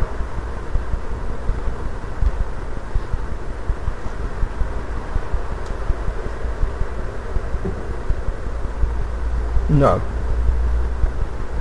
اخبرنا الحسن بن علي قال أخبرنا عن عبد الرحمن بن عيسى الكوفي قال حدثنا أحمد بن حازم قال أخبرنا حسن بن قتيبة قال حدثنا عبد الله بن زياد عن النسماني عن عطاء عن ابن عباس قال قال رسول الله صلى الله عليه وسلم إن اخوف ما أخاف على أمة العصبيه والقدريه والروايه عن غير عدل.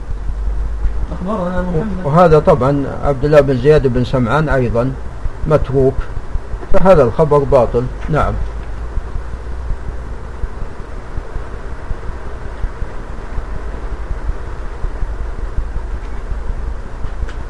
نعم. أخبرنا محمد بن احمد بن قال أخبرنا عثمان بن احمد قال قال حدثنا أحمد بن علي قال قال حدثنا محمد بن إبراهيم الشامي قال حدثنا سويد بن عبد العزيز عن الاوزاعي عن يحيى بن أبي كثير عن عبد الله بن أبي قتاده عن أبيه قال قال رسول الله صلى الله عليه وسلم هلاك أمتي في ثلاث في القدريه والعصبية والرواية عن غير ذلك. وهذا أيضا مثله. محمد بن إبراهيم الشامي متروك. نعم. اخبرنا أبو الحسين محمد بن حسين بن محمد بن الفضل القطان. قال أخبرنا جعل بن أحمد بن قال أخبرنا أحمد بن علي الابا قال واخبرنا محمد بن عمر بن جعفر الكلطي قال أخبرنا أحمد بن جعفر بن سلم الكتري قال حدثنا أحمد بن علي لما قال حدثنا عبد الله بن عمرو الخراز قال حدثنا عقيل بن سالم الموصلي عن محمد بن عبد العزيز بن عبد الرحمن بن عوف عن ربيعه بن عبد الرحمن قال ثلاث من توديع الإسلام العصبية والقدرية والروايه عن غير ثقة. وهذا أيضا محمد بن عبد العزيز أيضا. متروك. نعم. أخبرنا القاضي ابو بكر قال حدثنا ابو العباس محمد بن يعقوب قال اخبرنا ربيع بن سليمان قال اخبرنا الشافعي قال اخبرنا سفيان عن يحيى بن سعيد قال سألت ابن عبد الله بن عمر عن مسألة فلم يقل فيها شيء فقيل له أنا لا نعظم أن يكون مثل ابن إمام هدى تسأل عن أمر ليس عندك فيه علم فقال أعظم والله من ذلك عند الله وعند من عرف عن الله وعند من عقل عن الله أن أقول. بما ليس لي به علم أو أخبر عن غير ثقة. نعم. باب وجوب البحث والسؤال للكشف عن الأمور والأحوال أجمع أهل العلم على أنه لا يقبل إلا خبر العدل كما أنه لا تقبل إلا شهادة العدل ولما ثبت على ثبت ولما ثبت ذلك وجب متى لم تعرف عدالة المخبر والشاهد أن يسأل عنهما ويستخبر عن أحوالهما أهل المعرفة بهما إذا سمي إلى العلم بهما بما هما عليه إلا بالرجوع إلى قول من كان بهما عارفا في تسميتهما فدل على أنه لا بد منه. أخبرنا القاضي أبو عمر القاسم جعفر الهاشمي قال حدثنا محمد بن أحمد بن عامر الأولوي قال حدثنا أبو داود سليمان بن الأشعري قال حدثنا أبو كامل قال حدثنا يزيد بن جرعان قال حدثنا خالد بن يعني حدثنا عن بن عباس. أن مالك بن مالك أتى النبي صلى الله عليه وسلم قال إنه جاء فأعرض عنه فأعاد عليه مرارا فأعرض عنه فسأل قومه أو مجنونه فقالوا ليس به بأس قال أفعلت بها قال نعم فأمر به أن يرجم فقد رمي فرجم ولم يصلي عليه وقد أخبر النبي صلى الله عليه وسلم بأن في أمته من يجيء بعده كذابين فحذر منه ونهى عن قبول روايته وأعلم أن الكذب ليس أن الكذب عليه ليس كالكذب على غيره فوجب من ذلك أن ربي أفعال المحددين والتفتيش عن أمور الناقلين احتياطا للدين وحفظ الشريعة من تدليس الملحدين أخبرنا أبو نعيم الحافظ قال حدثنا عبد الله بن جعفر بن أحمد بن فارس قال حدثنا يوسف بن حبيب قال حدثنا أبو داود وهو الطيالسي قال حدثنا جرير بن حازم قال حدثنا عبد الملك بن عمير عن جابر بن سامره قال خطب عمر فقال من الجابيه فقال قام فينا رسول الله صلى الله عليه وسلم قام فيكم فقال أكرموا أصحابي ثم الذين يلونهم ثم الذين يلونهم ثم يفشو الكذب حتى يحلف الرجل ولم يستحلف ويشهد ولم يستشهد. هذا طبعا نعم اسناده جيد وأيضا قصة حديث ابن عباس أيضا صحيح وأما قوله ولم يصلي عليه طبعا اختلف في هذا. قيل أنه صلى عليه الصلاة والسلام وقيل أنه لم يصلي. نعم. أخبرنا أبو الحسن علي لا روي كلا اللفظين. قيل روي كلا الأمرين. قيل صلى وقيل لم يصلي. نعم. أخبرنا أبو الحسن يعني أبو الحسن يعني بن احمد بن عمر بن قال أخبرنا محمد بن عبد الله بن إبراهيم الشافعي قال حدثنا معاذ بن مثنى وأخبرنا حسن بن أبي بكر قال أخبرنا عبد الرحمن بن سيما المجبر أو المجبر قال حدثنا أحمد بن محمد بن عيسى البكي قال حدثنا المسلم قال حدثنا ابن بن سعيد عن شعبة عن سمعت عن قال سمعت رسول الله صلى الله عليه وسلم يقول إن بين يدي ساعة كذابين قال أخي وسمعت جابرا يقول قال رسول الله صلى الله عليه وسلم فاحذروهم. نعم طبعا هذا نعم صحيح. نعم. أخبرنا علي بن قاسم بن حسن البصري قال حدثنا علي بن إسحاق المدراني قال حدثنا جعفر بن محمد بن قال حدثنا عبد الله بن محمد بن حفص قال حدثنا عبد الواحد بن زياد قال حدثنا صدقة بن مثنى قال حدثنا رياح بن خالد قال كنا في المسجد بالكوفه من مغيره بن شعبه على سرير. إذ جاء سعيد بن زيد بن عمرو بن نفيل قال فأوسع له المغيرة عند رجليه على السرير فقال سعيد بن زيد سمعت رسول الله صلى الله عليه وسلم يقول إن كلمة علي ليس ككلمة على أحد من كذب علي متعمدا فليس له مقعده من النار. نعم وهذا صحيح. نعم. أخبرنا قاضي أبو بكر محمد بن عمر الداوودي قال أخبرنا علي بن عمر قال حدثنا محمد بن وقد قال حدثنا محمد بن غالب تمتام قال سمعت عمرا الناقي يقول دين محمد صلى الله عليه وسلم لا يحتمل الدنس يعني كذب اخبرنا ابو سعد الاحمد بن محمد المديني قال اخبرنا عبد الله بن علي بن حاتم قال حدثنا احمد بن علي المدائني قال حدثنا ابو اميه قال حدثنا سليمان بن فضل قال حدثنا حماد بن زيد قال حدثني صاحب بن حماد بن زيد عن بن سليمان قال سمعت المهدي يقول أقر عندي رجل من الزنادقة أنه ضاع حديث فهي تدور بين أيدي الناس أخبرنا أبو نصر مسلم بن عيسى الهمداني قال حدثنا صالح بن أحمد الثاني الحافظ قال سمعت أبا بكر محمد بن علي شجاني بن رشد إبراهيم بن حسين يقول سمعت إبراهيم بن حسين قال يقول كنا على باب عفان أنا وأحمد ويحيى بن معين وأبو كيثمة وعد جماعة فجاء غلام فقال ليحيى بن معين انظر إلى هذا الحديث الموضوع فقال يحيى إن للعلم شبابا ينتقدون العلم نعم ينتقدون العلم ينتقدون يعني هذه الأحاديث المنكرة الباطلة الموضوعة. نعم. يثني ثناء نعم.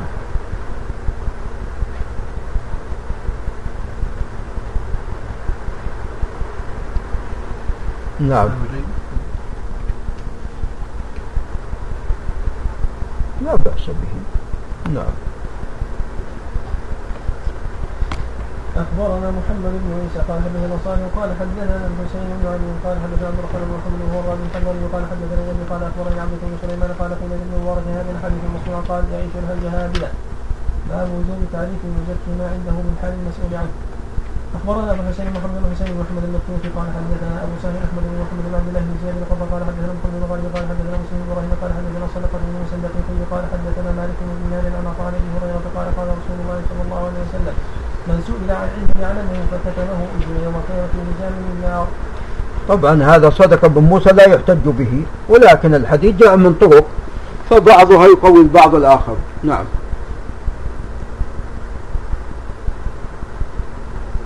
أخبرنا الحسن بن أبي قال أخبرنا أحمد بن كامل قال قال حدثنا الله بن ادريس قال حدثنا يزيد بن هارون قال اخبرنا الحجاج بن عن قال ابي هريره عن ابي هريره قال قال رسول الله صلى الله عليه وسلم مسؤول عن علم يعلمه في يده يوم القيامة والجهل بالجهل من النار. وقد انكر قوم لم يتبحروا في العلم قوم الحفاظ من أئمتنا وأولي المعرفة من الساكنين فلان الراوي ضعيف وفلان غير ثقة وما اشبه هذا من الكلام وراء ذلك غيبه لما قيل فيه إن كان الأمر على ما على ما ذكره القائل وإن كان الأمر على كلامه فهو بهتان. واحتج من الحديث الذي أخبرناه أبو حازم بن عمر بن أحمد بن إبراهيم العبدوي الحافظ بن يسوع قال أخبرنا أبو الحسن محمد بن عبد الله بن علي بن زياد السندي قال أخبرنا محمد بن إبراهيم المشجي قال حدثنا أمية بن إسلام قال حدثنا يزيد بن قال حدثنا روح بن قاسم القاسم قال عن العلاء بن عبد الرحمن عن عن أبي هريرة أن رسول الله صلى الله عليه وسلم سئل من غيبته فقال ذكرك أخاك بما يكره قال فرأيت إن كان في أخي ما أقول قال إن كان في أخيك ما تقول فلتكه وإن لم يكن فيه ما تقول فقد نهكته وقال وقال قائل في ذلك شعرا أنشدني عبد العزيز بن أبي الحسن التلمسي التلميسي قال انشدنا أبو بكر محمد بن احمد قال انشدني الحسن بن علي الباغاني من أهل المغرب قال انشدني بكر بن حماد الشاعر المغربي لنفسه قال أرى الخير في الدنيا يقل كثيره وينقص نفسه والحديث يزيد فلو كان خيرا كان كالخير كله ولكن شيطان الحديث يزيد ولد معين في الرجال مقالة سيسأل عنها والملك شهيد فإن حقا فإن في الحكم غيبة وإن تكن زورا فالقصاص شديد وأخبرنا أبو القاسم رضوان بن محمد بن حسن بن ولي قال سمعت أحمد بن محمد بن عبد الله بن يقول سمعت أبا الحسن علي بن محمد البخاري يقول سمعت محمد بن فضل العباسي يقول كنا عند عبد الرحمن بن أبي حاتم وهو إذا يقرأ علينا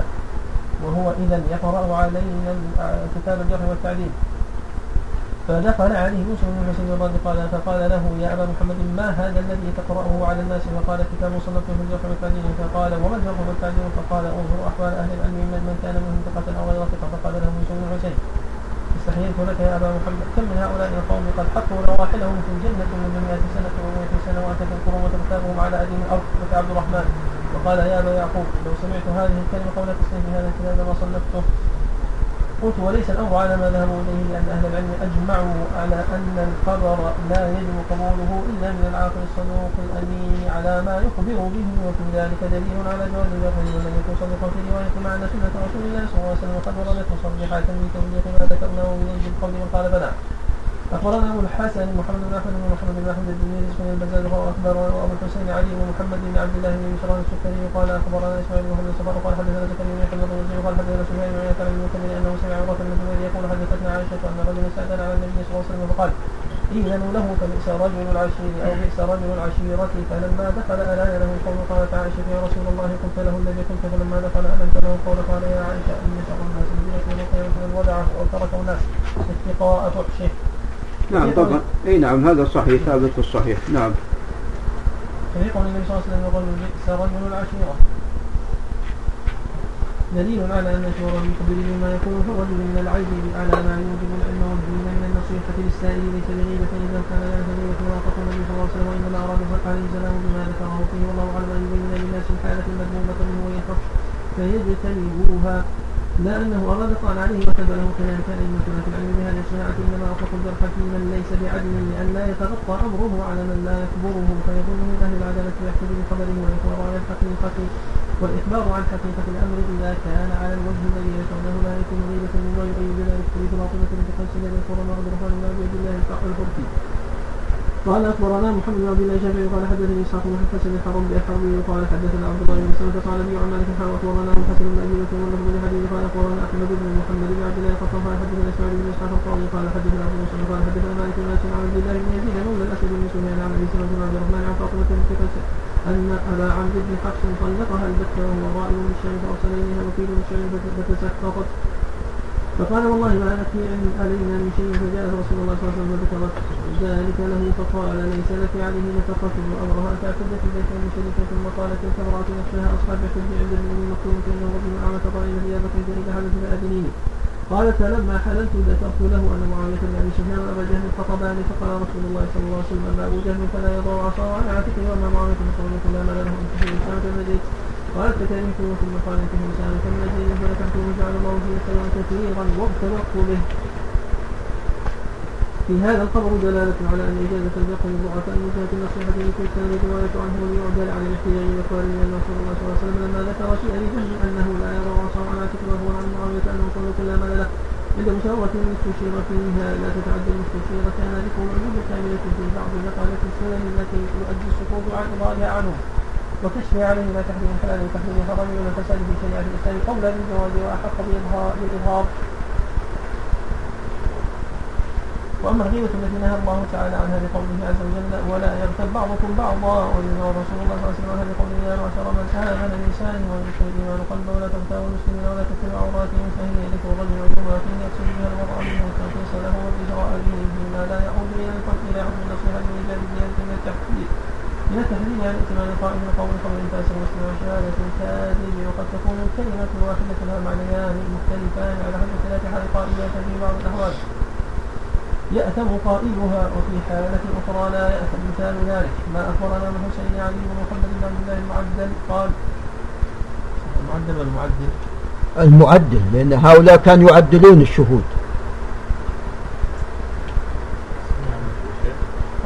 المعدل بالكسر. كانوا يعدلون الشهود نعم اللي يشهدون نعم القضاة يتخذون الناس يعرفون من يشهد م. اخبرنا احمد بن محمد بن جعفر بن قال حدثنا ابو بكر بن ابي بن قال حدثنا ابو قال حدثنا عبد الرحمن بن عن سفيان عن علي بن الاقوى عن ابي بكر كان عائشه انها ذكرت امراه فقالت انها قصيره فقال النبي صلى الله عليه وسلم تبكيها طبعا هذا صحيح وجاء في روايه انها شارت فقط إلى قصرها لم تتكلم. نعم. قال واخبرنا أبو الحسين محمد بن الحسين بن القطان قال اخبرنا عبد الله بن جعفر بن رسول النخعي قال حدثنا يعقوب بن سفيان قال حدثنا أبو اليمان قال أخبرني شعيب قال حدثنا حجاج عن جدي عن جدي قال أخبرني أخي أبي رمي بن خالد إنه سمع بار بن وكان من أصحاب رسول الله صلى الله عليه وسلم. الذين بايعوه تحت شجرة يقول غزوت مع رسول الله صلى الله عليه وسلم رجل ثم فساق الحديث إلى أن قال فقد رسول الله صلى الله عليه وسلم يسالني عما تخلف من بني غفار فأخبرته. فقال اذ هو يسألني ما فعل النفر البيض وقال حجاج الحمر الطوال الثقاط فحدثه بتخلفهم فقال ما فعلت سود الجوع القطاط وقال حجاج قصار الذين لهم نعم بشبكة شر. وذكر بقية الحديث. فالكلمتان في القصر لفظهما واحد ومعناه مختلف لأن عائشة قصرت في العيب والدم ورسول الله صلى الله عليه وسلم قصر التعريف هو الوصف. هذا الفرق بينهما. إذا كان الإنسان قصده الذم فهنا يكون غيبة. وأما إذا كان قصد لا الإخبار عن الواقع. فلان طويل فلان قصير من باب يخبر فقط. فلان أبيض فلان أسود يخبر فقط. فهذا ليس بغيبة. نعم.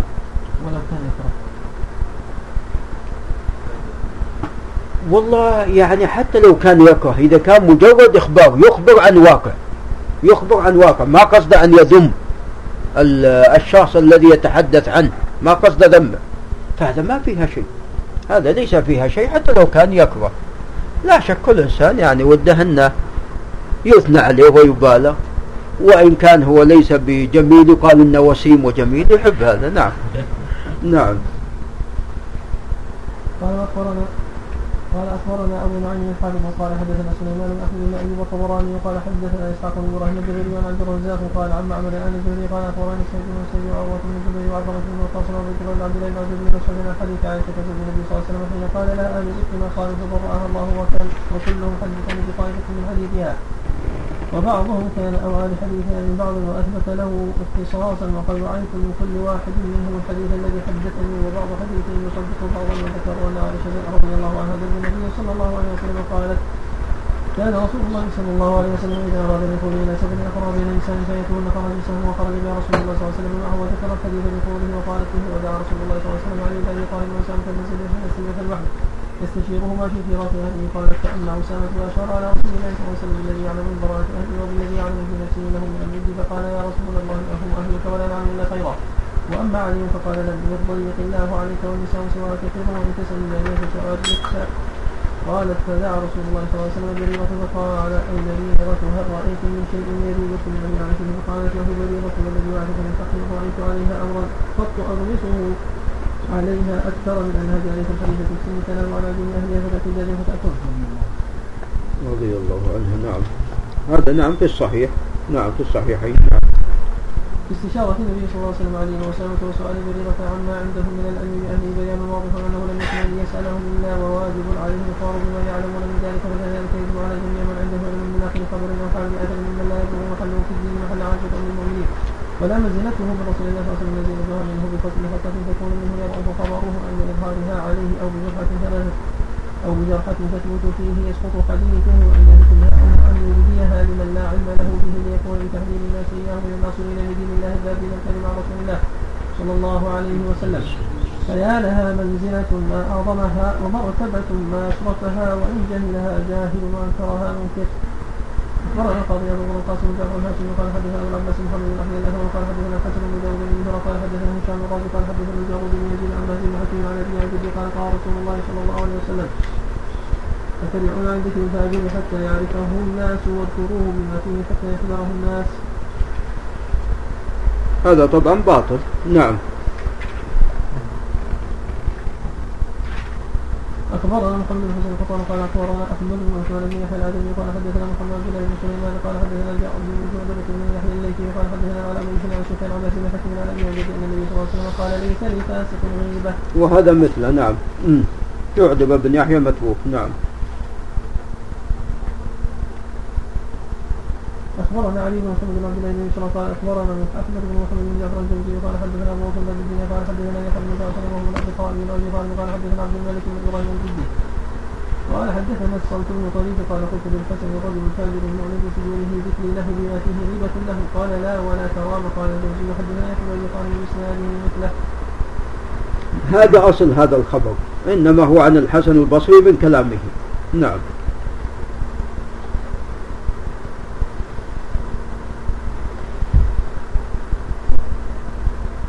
شخص يشرب الخمر مثلا نسأل الله العافية والسلامة أمام الناس يعلن شرب للخمر. هذا لا يعتبر غيبة عندما تقول فلان شراب للخمر. نعم.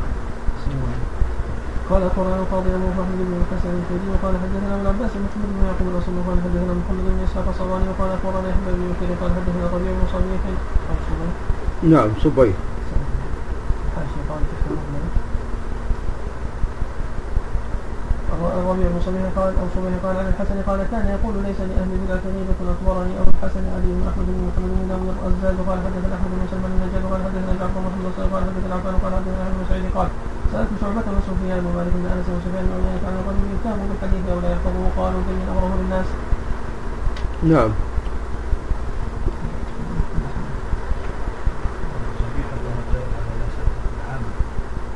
والله هو ال... إيه لا لا صبي شوف أبو عمر أنت تأكد من يراجع أبو عمر الدرس القادم. قال أخبرنا أبو القاسم عبد الله بن أحمد بن علي السودرجاني. نعم. أصبحنا قال أخبرنا أبو بكر بن المقري قال حدثنا محمد بن حجر بن علي بن بحر قال حدثنا عمرو بن علي قال أخبرنا أبو إسحاق إبراهيم بن محمد الأرموي بن قال أخبرنا محمد بن عبد الله بن زكريا الجوزقي. قال اخبرنا وكيل بن عبدان قال حدثنا مسلم بن الحجاج قال حدثنا عمرو بن علي قال حدثنا عبدان قال كنا عند إسماعيل بن علي جلوسا فحدث رجل مع رجل فقال إن هذا ليس بكتف فقال الرجل اكتبته فقال إسماعيل ما اغتابه ولكنه حكم أنه ليس بكتف لفظ حديث مسلم. أخبرنا علي بن طلحة بن محمد المقري قال أخبرنا محمد بن إبراهيم بن محمد بن يزيد الغازي قال أخبرنا محمد بن محمد بن داود الفقي قال حدثنا عبد الرحمن بن يوسف بن قال روى محمد بن خالد قال كنا عند ابن علي فجاء رجل فساله الحديث بالليل إلا أبي سليمان فقال بعض هو ما تقام إليه من أبي سليمان وهو ضيف عنه ولا تسأل عن حديث أيوب. قال فقال سبحان الله أبكتام رجلا من العلماء؟ قال فقال ابن يا جاهل نصحت إن هذا أمانة ليس بغيبة أخبرنا أبو معين الحافظ قال حدثنا إبراهيم بن عبد الله بن عبد قال حدثنا محمد بن سعد الربيع قال سمعت أبا قدامه عبد الله بن سعيد يقول سمعت عبد الرحمن بن مهدي يقول مررت مع شعبة برجل يعني محمد. فقال كذب والله لولا أنه لا يحب لي أن أسكت عنه لسكت أو كلمة معناها اخبرنا محمد بن جعفر بن علان والراق قال أخبرنا أبو بكر محمد بن حسين الذي قال حدثنا عبد الله بن زيد قال حدثنا صالح بن أحمد بن محمد قال حدثنا علي بن قال سمعت عبد الرحمن بن يقول حدثنا محمد بن زيد قال كلم كلمنا شعبة بن الحجاج أنا وعباد بن عباد وجرير بن حازم رجل كنا لو كتبت عن ذكره فكأنه لأن وأجابنا. ثم مضيت يوما أريد الجمعة إلى شعبة ينادي من خلفي فقال ذاك الذي قلت لكم فيه لا أراه يسعني. أخبرنا أبو الوليد بن بن محمد الدربندي قال أخبرنا أبو عبد الله محمد بن أحمد بن سليمان الحافظ بن قال قال أخبرنا قال ابن محمد قال حدثنا أبو بكر أحمد بن عبد الواحد بن رقيق قال حدثنا مسلم بن إسحاق قال سمعت عثمان بن محمد الدبوسي الدبوسي يقول قيل لشعبة بن الحجاج يا أبا بسطام كيف تركت علم رجال وفضحتهم فلو كتبت فقال أجلوني حتى أنظر الليلة فيما بيني وبين خالق هل يسعني ذلك؟ قال فلما كان الجبل خرج علينا على حميد الله. فقال على حمي على حمي له. فقال نظرت فيما بيني وبين خالق فلا يسعني دون أن أبين أمورهم للناس والسلام. اخبرنا محمد بن حسين القطان قال أخبرنا أحمد بن كامل قال قال حدثني أبو سعيد الهرمي عن بكر بن حداد قال قلت له ابو سعيد فقال ما تخشى أن يكون هؤلاء الذين تركت حديثهم خصماء عند الله تعالى؟ قال قال لأن يكون هؤلاء خصماء أحب الي من أن يكون خصم رسول الله صلى الله عليه وسلم. يقول لما حدثت عني حديثا ترى أنه كذب.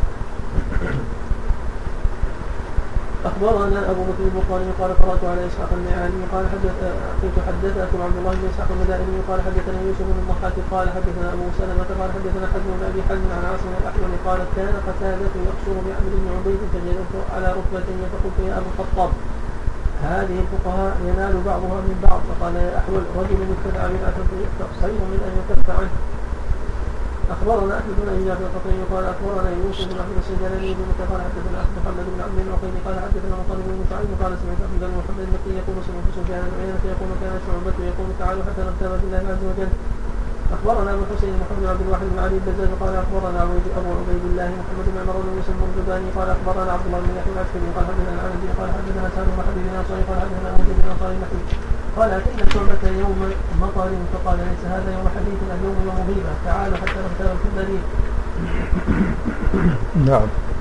أخبرنا محمد بن حسين بن قطان قال أخبرنا جعل بن محمد المؤذن قال أخبرنا محمد بن علي الأبار قال حدثنا عبد الرحيم بن حازم أبو محمد بن قال سمعت مكي بن إبراهيم يقول كان شعبة يأتي عمران بن حدين يقول يا عمران تعال حتى نختار ساعة في الله عز وجل يذكرون مساوي أصحاب الحديث. أخبرنا ابن الفضل قال أخبرنا عبد الله بن جعفر. تلميذ الرسول قال حدثنا يعقوب بن سفيان قال سمعت الحسن بن الربيع قال قال ابن مبارك معلم هلال هو إلا أنه إذا جاء الحديث يكذب قال فقال له بعض الصوفيه يا عبد الرحمن اغتاب اغتاب فقال اسكت إذا لم نبين كيف يعرف الحق من الباطل أو نحو من هذا الكلام. طبعا الذي سبق عن شعبة ثابت. نعم ساقه المصنف من ثلاثة طرق. إي نعم. نعم. النظر فيما بينه وبين خالقه لا يقول تعالوا نغتاب هذا القصد نعم.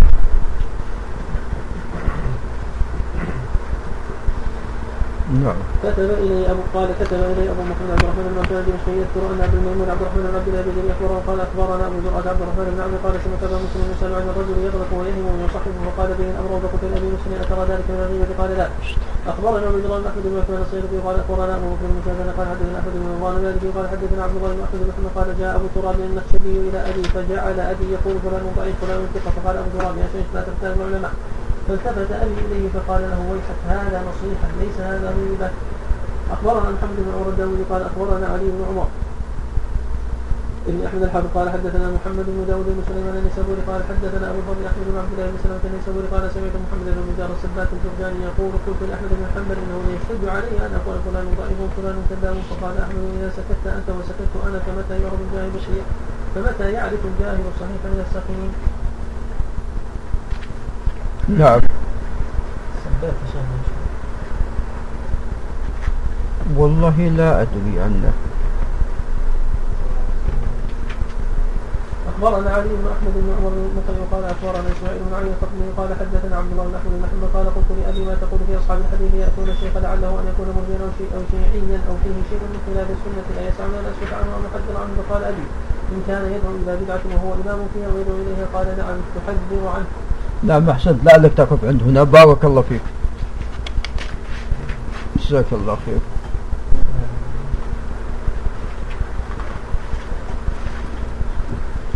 استغفر الله استغفر الله استغفر الله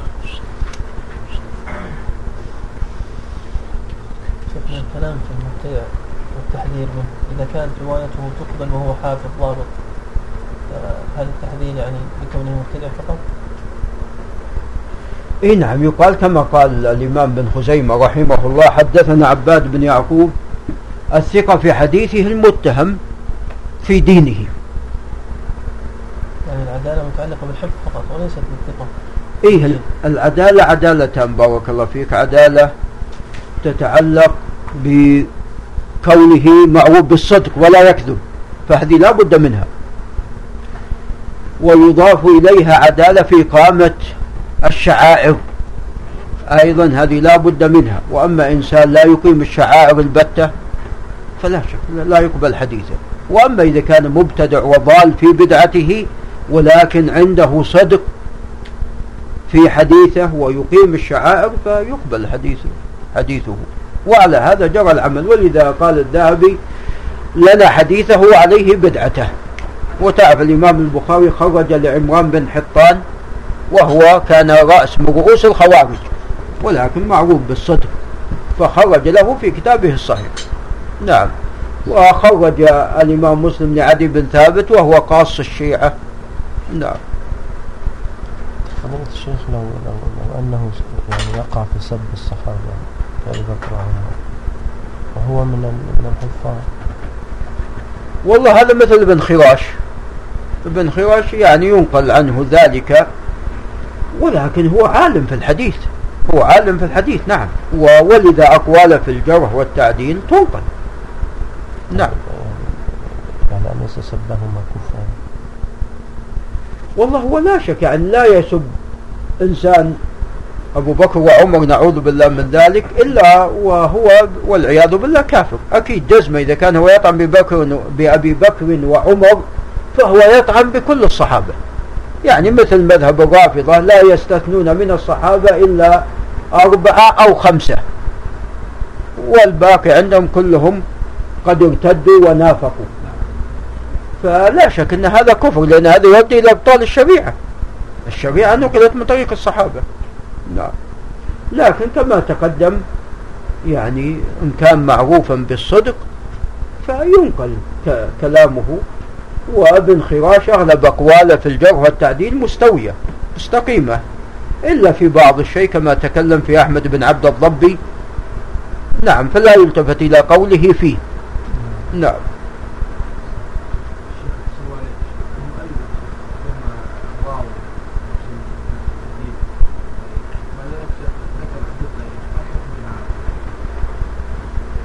والله هو يعني الخطيب وغيره من أهل العلم.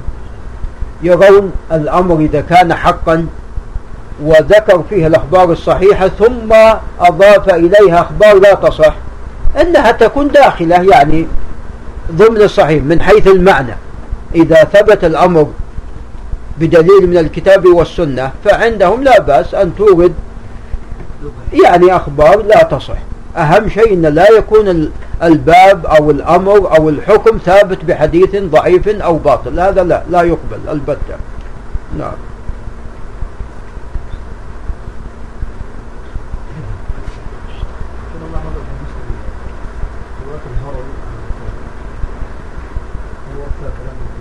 رواية من؟ عن من؟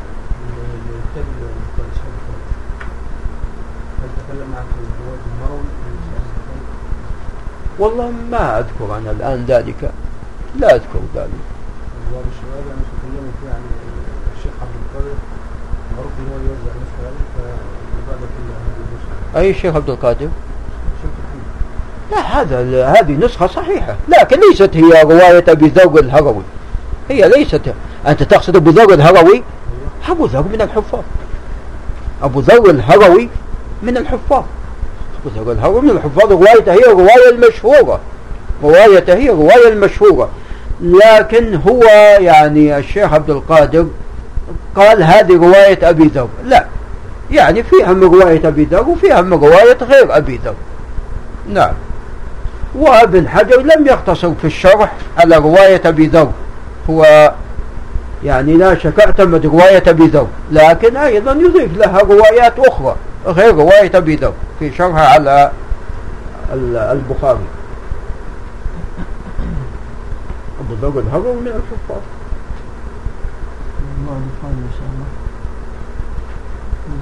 أي المجلس الثاني إن شاء الله بإذن الله يوم الثلاثاء بمشيئة الله. اي مثل هالوقت نبدأ بعد العشاء. آمين. الله يسر أمرك آمين. في أم الله إن شاء الله في حديث الشباب بعثوه فترة عن المواقع السؤال كده يقول إذا سبق شخص شخص آخر بالشهر بالشهر حرمت عليه إذا ماذا؟ إذا سبق شخص بأخبار شخص آخر بالشهر حرمت عليه النار يعني واحد عنده لو يكبر بالشهر شهر رمضان يعني. لا هذه الآن مع الأسف يعني بدأنا نسمع أحاديث لم يعرفها حتى البخاري. نعم صحيح. اللي يقول حفظت مئة ألف حديث صحيح ومئتين ألف حديث ومئة ألف حديث غير صحيح ما سمع بها البخاري فالآن صار يؤلفون. نعوذ بالله من ذلك. نعم.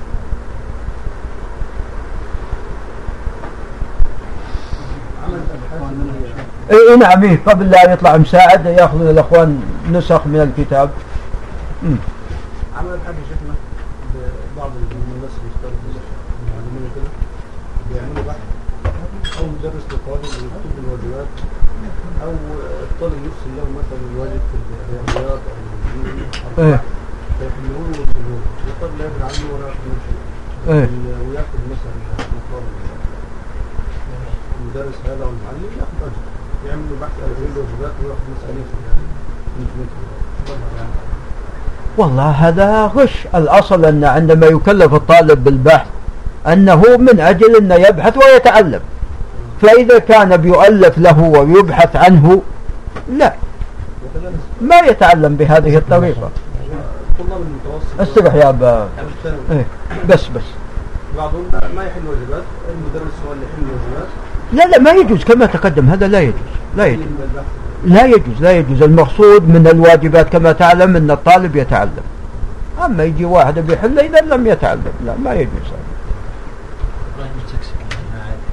إبراهيم فيه ضعف إبراهيم السكسكي أي فيه ضعف سويد بن سعيد. سويد متكلم فيه وسويد اللي مر علينا سويد بن عبد العزيز. المتكلم فيه سويد بن عبد العزيز. صدق لا لا غير صدق ابن عبد الله السمين غير وصدق بن موسى الدقيق غير. كلاهما لا يحتج به.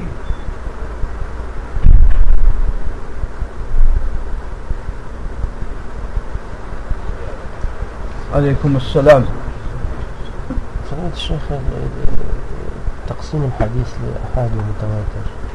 هل هذا يعني قد يكون أثر من من آثار من آثار المعتزلة المعتزلة. هذا من آثار المعتزلة نعم. لكن لا شك أن أهل الحديث على الأقل تكلموا أن في أخبار متواترة. نعم. يعني الأخبار التي كثرت طرقها يقال عنها في بعض الأحيان يستعملون كلمة متواتر.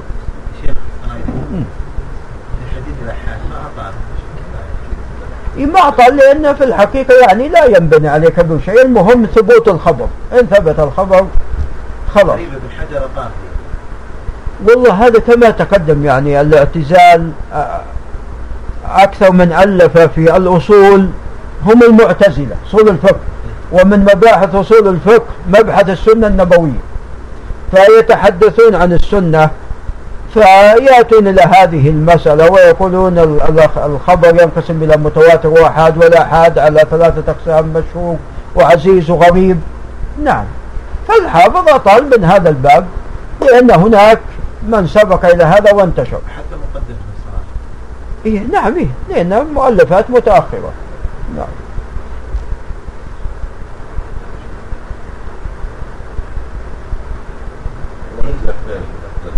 بارك الله فيك يا أبو عبد العزيز. يعني يعني المتقدمين كانوا ما ما, يرى أحد اي المتقدمون يتكلمون بارك الله فيك عن شروط الخبر الصحيح. فيقول لابد أن يكون رواية الثقات ومتصل الأسناد. فإذا وجد ذلك فخلاص. نعم. إيه ولا يتحدث عن قطعي وغير وغير قطعي ما يتحدثون عن ذلك. نعم.